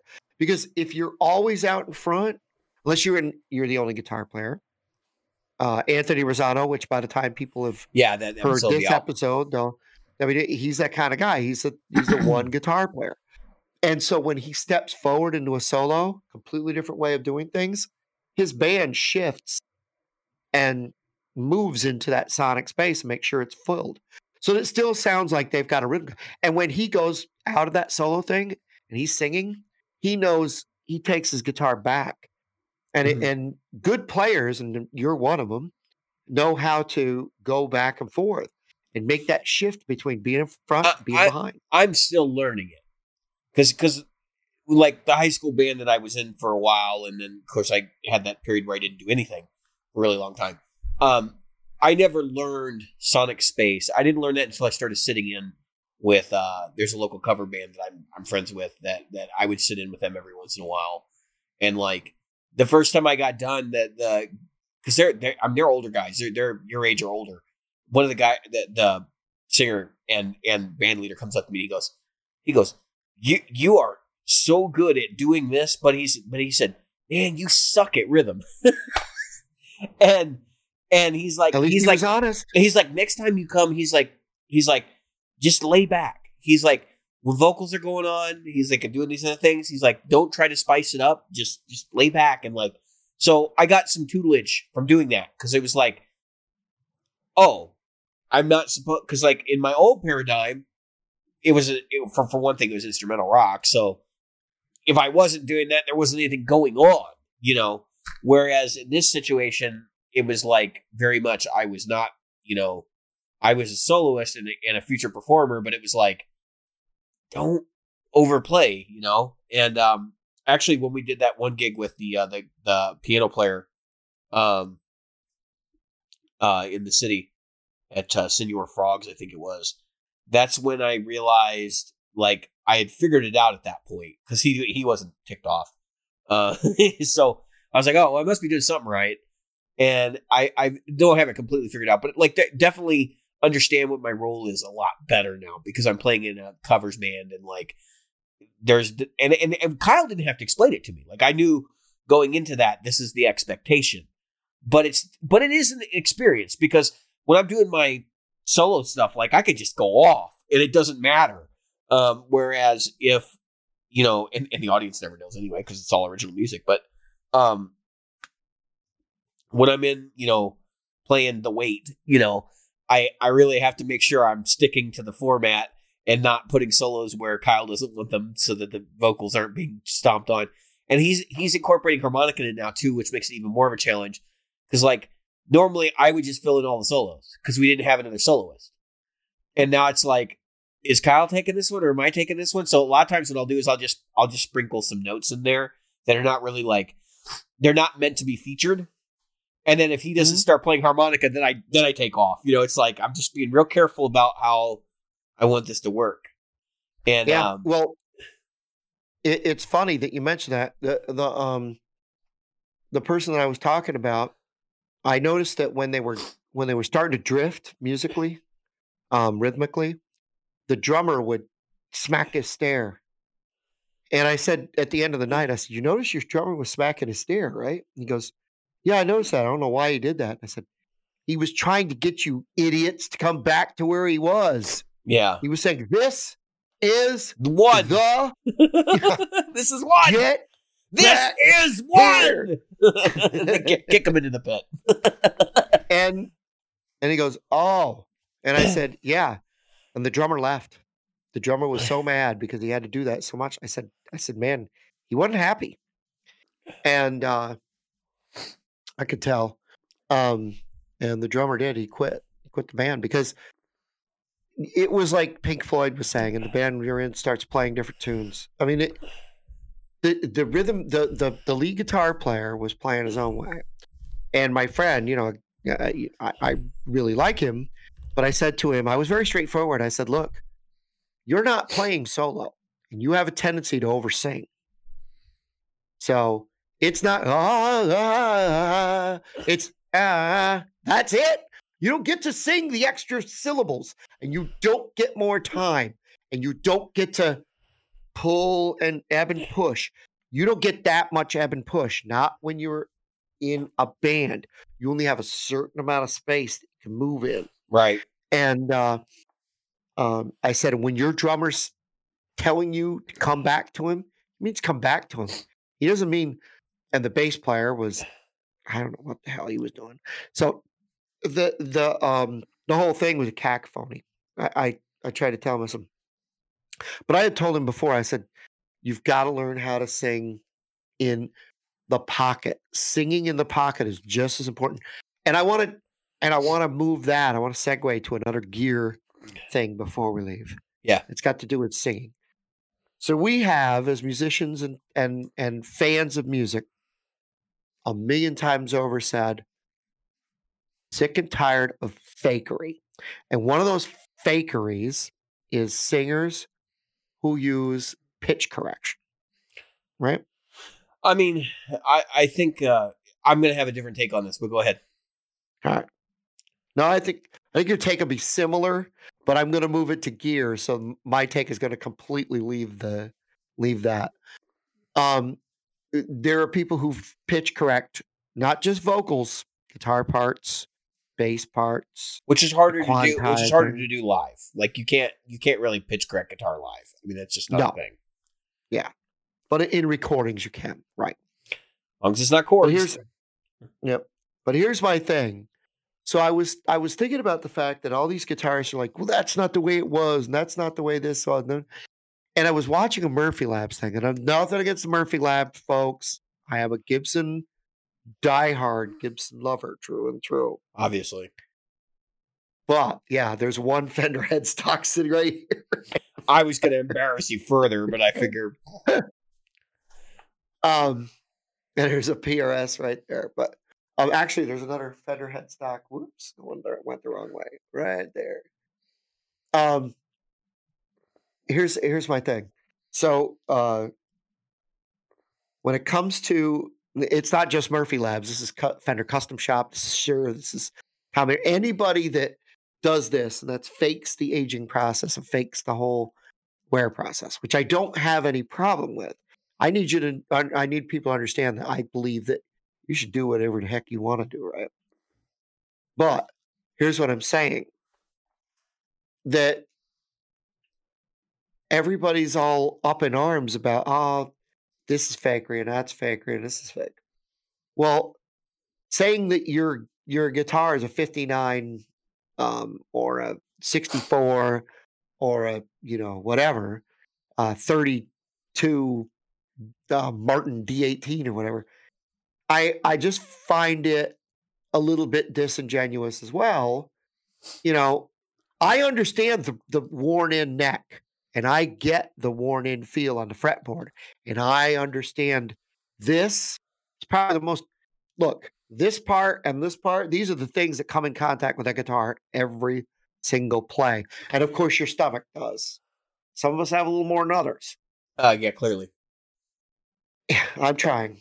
I was making fun of myself. But oh, okay. Oh well, I'm I'm I'm just as I'm deprecating as well as anybody else. Self deprecation is my middle name. But um, here's the thing, and that's probably why I like Gibsons as much as I do most Gibsons because of that contoured feel right here. I love that feel. But anyway, because I'm a fatty. No, but um, the the fact is, and this is what I'm where I'm going with that. I get all that.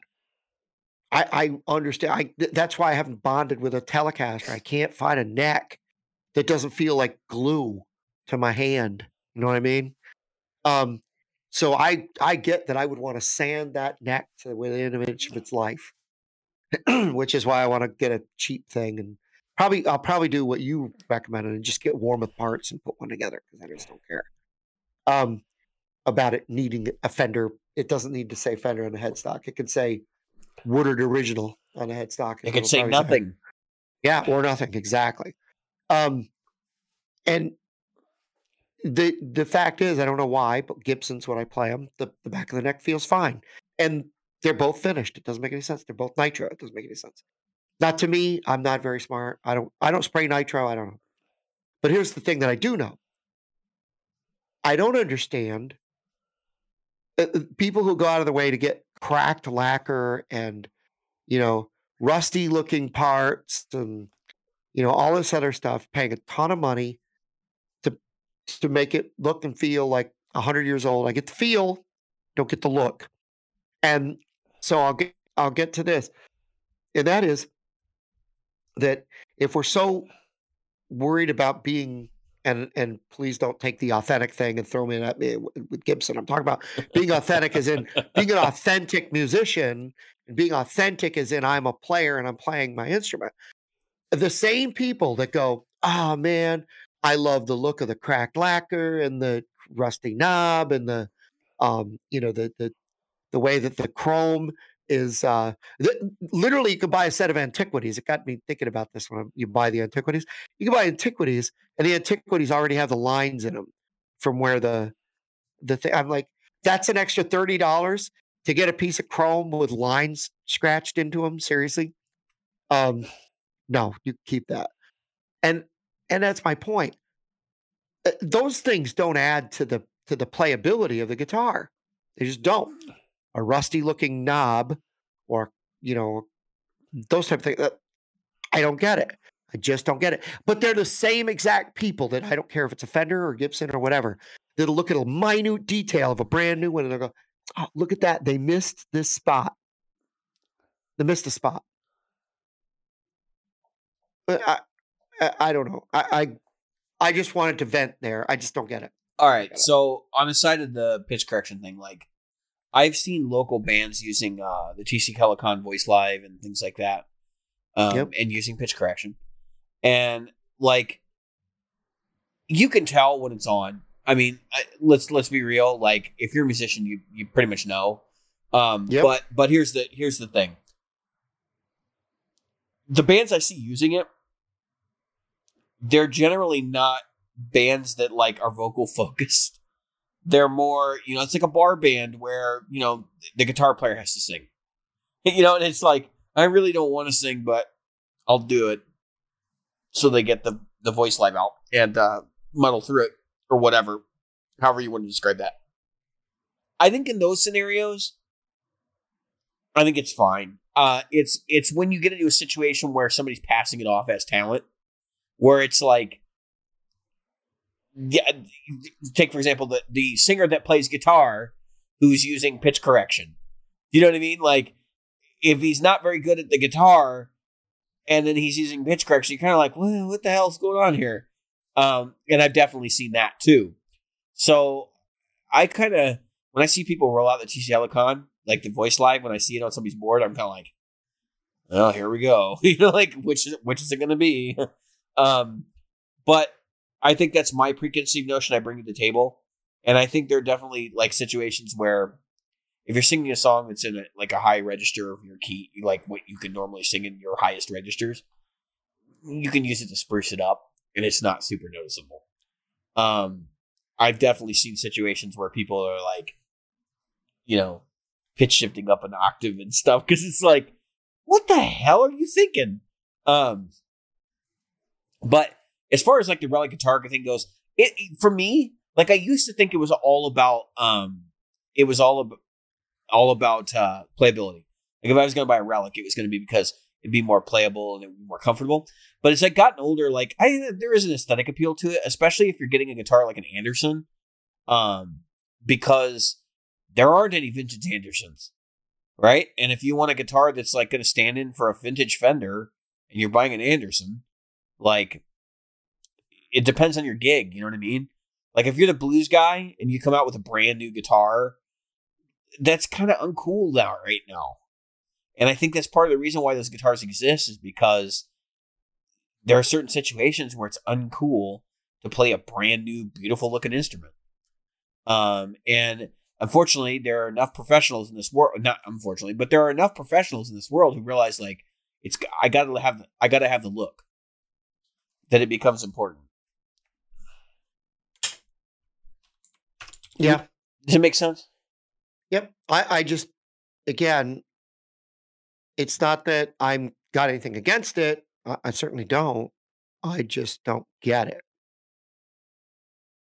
I I don't get it because the same people talk about other stuff and they're like, well, there's this minute Well, we talked like, about it in the last episode before the before the Anthony Rosano interview. We talked yeah. about how Gibson is a target.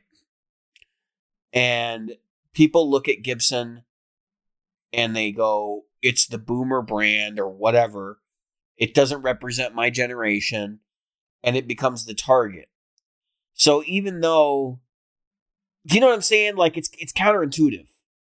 Yeah. Um, I want relic guitars, but not those. you know, I'm after the vintage thing, but only when it suits me. Um, and yep, I really don't. I mean, so like, so like, let's go back. Let's talk about the first relics, the first real relic guitars that became popular, and those are probably the 59, 59 fakes.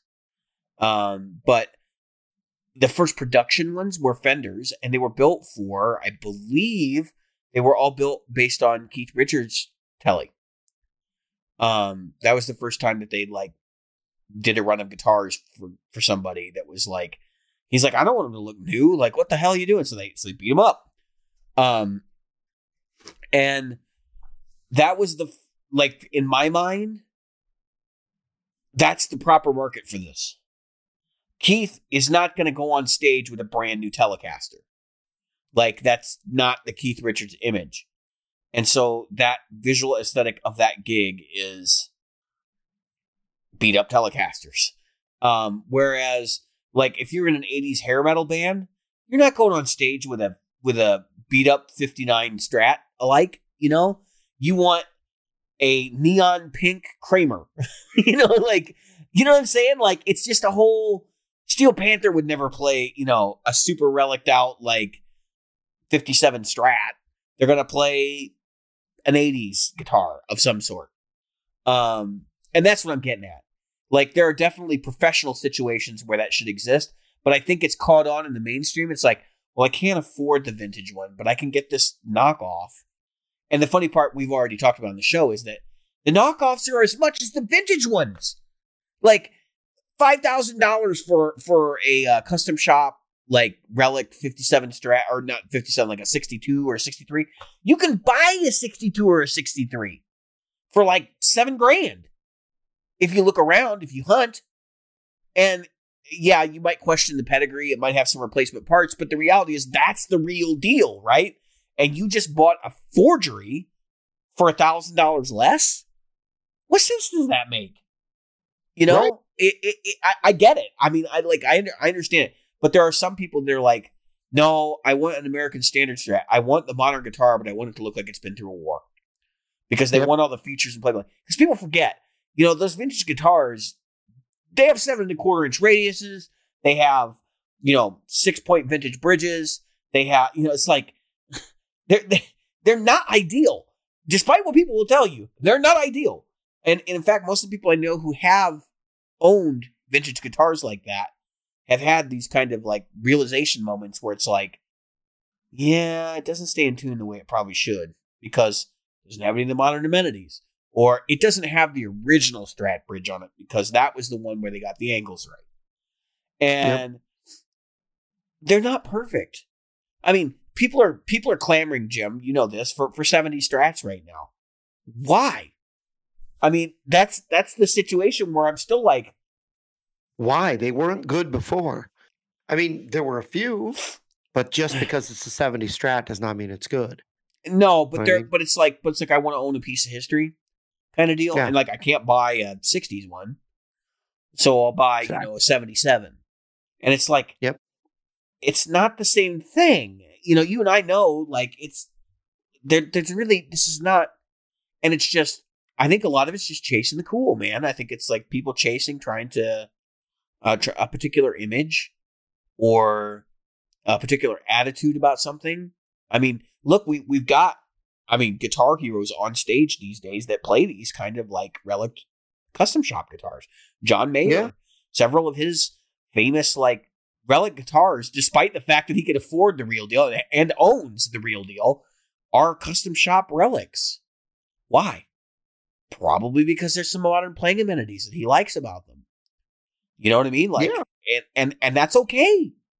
And, and that, so for the aesthetic thing, like, it's a th- it's aesthetics. If somebody likes the look of a rusty bridge because they think it looks, you know, I don't know, it's just more power to them. It's like people buying rat rods. When you see rat rods going for as much as, you know, a, a Honda Civic at your local dealership, a rat rod's going to fall apart, and it needs constant attention. You you know what I mean? Like it just seems nuts. But they think the rat rod's cooler. So more power to them. That's their money. They can do what they want. Maybe it's not sound, you know, sound logic driving that conversation decision making, but you know, it is what it is. I guess. Um, I'm not going to fault them. I I have kind of gone back and forth on relics during the time period of this show. I've looked at relics and been like, you know, I kind of I wouldn't mind having a relic body.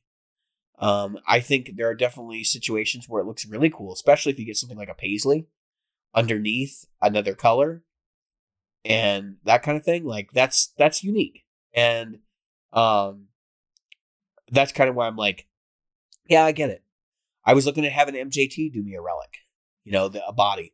Turns out they can't do what I want, so we're not going to do that. But um, I don't. I just uh the the fret the fret thing like I have seen where guitars will have like frets with like flat frets and stuff, and I'm like, no, no, guys, I don't want to play. I don't want to play railroad ties. You know, like flat all the way across the board. It's like like playing a fretless. Um, yep. No, that's not for me. That's not my thing. I want I want new frets. Like that's and that may be part of the part of the conversation process around relics too. Is if you get if you buy a um a 57 Strat, right, and the frets are worn down, and you replace them, you just took a thousand dollars out of the value of your guitar. So like for those guys, having the custom shop, I can get a, a 57 that plays good. Um, kind of thing is important. And I'm sure that probably weighs into that some of that decision making process.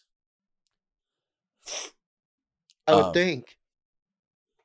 But you know, like a bridge that's all rusty, I don't I don't get the like the anything more than aesthetic value there. But I'm sure to some people like there's, you know, it's got to have rust on it because it holds the saddles in place better. I don't know. I I can't I can't pretend to understand all of it. The guitars I play, the guitars I covet, they're not. I mean, other than the '61 Strat or the '62 Strat, like that that time period, um, I don't really, I don't really covet things that are like expensive. Um, Mike G&L's, like the same hardware that's on them has been on them since the early '90s, and it's basically the same hardware. Um, so I, I, I haven't seen a relic G&L because they were all done with Poly, I think. So Well, all right. So let me ask you this: um, you're you you went over that. What what would be other than other than uh, a look? What would be the upside of having? Can you think of anything outside of an aesthetic of having cracked nitro, poly, whatever? You're talking the- about? Are you talking about checking? Well, I would never buy a Gibson Murphy custom shop uh, with checking because their checking is horrible. It does not look real. It looks like somebody literally took this guy and just went Yuck! right across the uh, the body. Um, and I don't I don't really particularly like the fe- the way the Fender custom shop does it either. I think the only way to get that for real is to um, take a guitar, basically put it in a cold environment, and then bring it into a warm environment and do it multiple times. Um, I think the checking thing is like badge of honor. It's tiger stripes. That's the way people look at it. Um, this guitar's been through hell. Like that's why people like checking. It's an aesthetic. It is a purely aesthetic thing. There's nothing about checking that makes it um, functionally better. It doesn't help the body breathe. If anything, it allows moisture into the body, which would be a real problem. Um, and I think it's more or less just people coveting the idea that like most of the old guitars checked, and it is definitely a way to tell if your guitar is nitro because poly won't check. Um, if you ever see a poly relic with checking, they're done with a razor blade and they look ridiculous. Yeah. they look they look like Gibson Custom Shop did them. Um, the problem with Gibson Custom Shop is they cut too deep.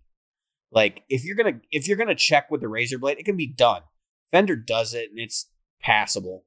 Um, but like if you've ever played an actual vintage guitar with checking all over it, it's different. It's not the same as like, hey, I'm gonna cut it with a razor blade. If you've ever cut anything with a razor blade, you know it goes into the wood, it goes through the finish, and that's sort of what the Gibsons look like. The ones that I've seen anyway. Um, and you can see a bunch of those on Trogly's channel. He he talks about it all the time, but um, Yep. I've seen him in person too. In fact, I played an SG standard.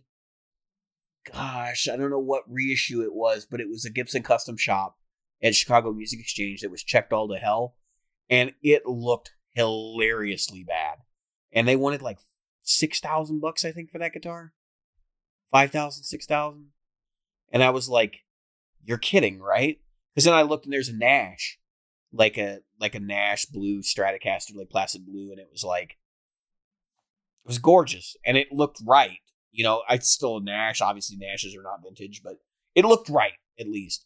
You know, the other company Yeah. that get gets them right, and I'm gonna probably catch hell from some of the people at Good Time on this, but um, Friedman, the Grover Jacksons that Friedman is putting out under their name, like, which by the way, Grover Jackson's apparently retiring. I hear. So if you want a Grover Jackson guitar, get a Friedman now. Um, their their checking looks great, and their wear pattern is consistent with you know where you're going to wear them, and they're very very comfortable guitars. Um, Yeah. But the checking is done tastefully. It is not done with a giant razor blade, and it looks realistic. And it's not so like it, but it's all about the look. It is not about, um, it is not about any sort of functional benefit. So, it, for what it's worth, the checking thing is strange. I've never understood the obsession with that. Because not all vintage guitars are checked either. Um, but I will say there are probably more checked vintage guitars than there are not checked vintage guitars. If you've ever dabbled with 60s Gibsons and stuff, uh, all of the um, vintage Gibsons I've played have been pretty pretty well, like at least around the headstock or something. There's some area where it got got exposed to some element at some point in its lifetime. And I've heard um I've heard tales of Gibsons getting checked because I don't think the modern ones do it because they have a they have elastomer in the finish along with the nitro. But um the vintage ones at least used to be able to uh like even if you put them in a case, it's like oh well the case holds heat right, and, like it's supposed to help them. I've heard you can get them checked in the case while you're carrying them around in the cold. So God, the case can only hold so much heat. It doesn't Yeah. generate heat. That's like saying that your house would never get cold. Well, I'm saying like closed. just going from the car to the house, like get after a gig, you know, come from the warm car into the cold house and, and crossing the driveway. Like people have reported that their vintage Gibsons checked that way. Like I've heard that before where people are like, yeah, it, you know, it's possible. it just it just stacks up over time. And like you get a tiny little, you know, microscopic thing that eventually grows. Kind of Yeah. like a pothole. Um Yeah. so I don't know. I'm not an I'm not an expert on vintage guitars. I will I will freely admit my opinions do not reflect the opinions of experts. Uh, I will say that I have played quite a few, probably more than people that live in rural areas because I've had access to them in the city. Um, but I will say that I am not an expert. Um, we have had experts on the show. We've had people that have legitimate vintage collections with plenty of pieces um, who could who could comment on that a little bit more. But I don't think there's any functional benefit to having checking. I think you're absolutely right on that. I think by asking the question, you implied that there's no functional reason for it, and there, and there, and there isn't one. Um, Right. I can't. I can't see it. Not that there's anything. Again, there's not that there's a. You do what you want to do. You want to put a sticker on it. Oh, This so the, is, stick, uh, the sticker thing kind of bothers me. Um, Nick Bonger's just got a got a '70s Les Paul custom with a sticker on it, and it's a Kiss sticker, and it's hilarious because it covers like it's a bumper sticker. It covers like half the guitar, right? And somebody made the comment like, "Why don't you pull that off?" And he's like, "Because it'll be all discolored underneath anyway." And it's funny because you know Kiss plays he plays in the Kiss cover band, so it's like, why would he pull it off? I mean, it kind of fits, right? I mean, uh, who cares? yeah, because if there's ever anybody that's going to play a guitar with the bumper sticker of their own band on it, it's Kiss. yeah, I mean, I- like yeah, they would definitely they would definitely do that. Now, was it on the back of the guitar? No, it's on the front. Yeah, there you go. It's above the pickups. Loud and proud. Yeah, it's above the pickups, right in the right in the. And I told so I actually commented. I said, "Hell, pull it off. Who cares if it's discolored? Like it's a guitar from the '70s. Like it's not gonna be pristine and perfect. And quite frankly, I I wouldn't be surprised that the that the sticker wasn't airtight, and so underneath may be discolored because actually the a lot of the discoloration on white Les Paul because I think it's white. I don't know. It might be black. But I think a lot of the discoloration, at least on white Les Paul customs, is actually from cigarette smoke, not from Yeah. U- UV radiation. Right. So, what it's worth. I mean, you can just peel that sticker off probably, and it's still going to be pretty damn yellow and creamy underneath there. Um, Yep. I wouldn't. I wouldn't. I wouldn't bat an eye in pulling the sticker off. I wouldn't give a shit as long as the guitar plays good. Um, and I believe that's a second Les Paul custom. So he's so and he's selling his other one, his other Les Pauls. He's got a. s- I'm not going to talk about it because I don't want somebody else to buy it. Sorry, Nick, I'm not plugging that one because uh, I would like to have that guitar, but uh, I do not have the money you're asking for it right now, so that's not going to happen. I will not help you sell it. If you would like to sell it to someone, uh, that's fine, but uh, I'm not going to hook up the buyer because I, I want that to go into my hands at some point. I hope he doesn't sell it. I hope he sits on it for a while and then I go over to his place and it's there and I'm like, what do you want for it? let's go to an ATM. You know, like that, kind of thing. let's let's make it. Let's make a deal. It's a '97 um, Les Paul Custom Plus. No, Les Paul Classic Plus. Les Paul Standard Plus. It's Plus model, Something like that. which is just a, just a nicer top. Eh, honestly, Yeah, don't care about That's the Plus- exactly all it is. Yeah, I don't That's care it about the. I don't care about the plus. I, and it does have a nice top on it, but it the guitar is just freaking great. It plays so damn good. Um, Is he Um, thinking about selling it? yeah, it's listed. I'm like, I already reached out to him. Like, how much do you want for it? And uh can't afford it. So, I mean, if, if I could afford it, I would. My my mom, she, we were talking about it. My mom goes, "Why didn't you buy it?" And I said, "Cause I'm an idiot. I'll ask. I'll ask you the same question. Because I'm an idiot. Cause I'm an idiot. That's why. Just like you asked me with that one. Why haven't you bought it yet? because Sell I- other one. Listen. Get that one. listen, Well, you I know are selling one, right? You're selling your uh your uh, uh Kiesel. maybe. Maybe. The one I'm selling is uh for sure is the G&L Legacy, the red Legacy Okay. that I have. That's that was the pickup mule we bought, and that's going. Um, the Kiesel probably is going, and Okay. uh, if I sold the Kiesel, I'd need to make up about four or five hundred bucks. So Okay. Um, no, probably a little bit more than that. But but reality is like, just I'm not in a position where I can say I need to buy a Les Paul, and that's part of the issue. Like I don't really know what I want to buy yet, and I'm afraid that even though I know the guitar is great, like I'll wind up not jiving with the Les Paul side of it. You know what I mean? And Right.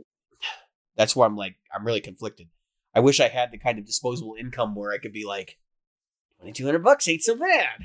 uh, or I don't, I forget what he was, uh, what he was, he was selling it for, but like twenty four hundred for standard right now. So I keep saying twenty two hundred, but um, you reach out to Nick, he'll give you a price. Um, but uh, don't buy it, because I'll be mad. I'll be mad and I'll feel bad. You'll make me feel bad, and nobody wants to make me feel bad, right? No, probably everybody's like, people are like, I'm sure there's some show listener out there right now. He's good as well. I was like, how much do I have to pay? like, I- more power I have to to you. laugh. yeah, I have to laugh because um, a person made the mistake of showing me um, a, a Facebook listing locally. and you know how I am. I don't wait. Yeah, like, don't you're like, look at it, you're like, you know what? The hell with this. Like, you don't want that? Okay, I'll, I'll see you in an hour. Where you going? Don't worry about it. Don't worry about it. Don't you worry about it. I'll tell you when I get back. I, I've never been a shark like that.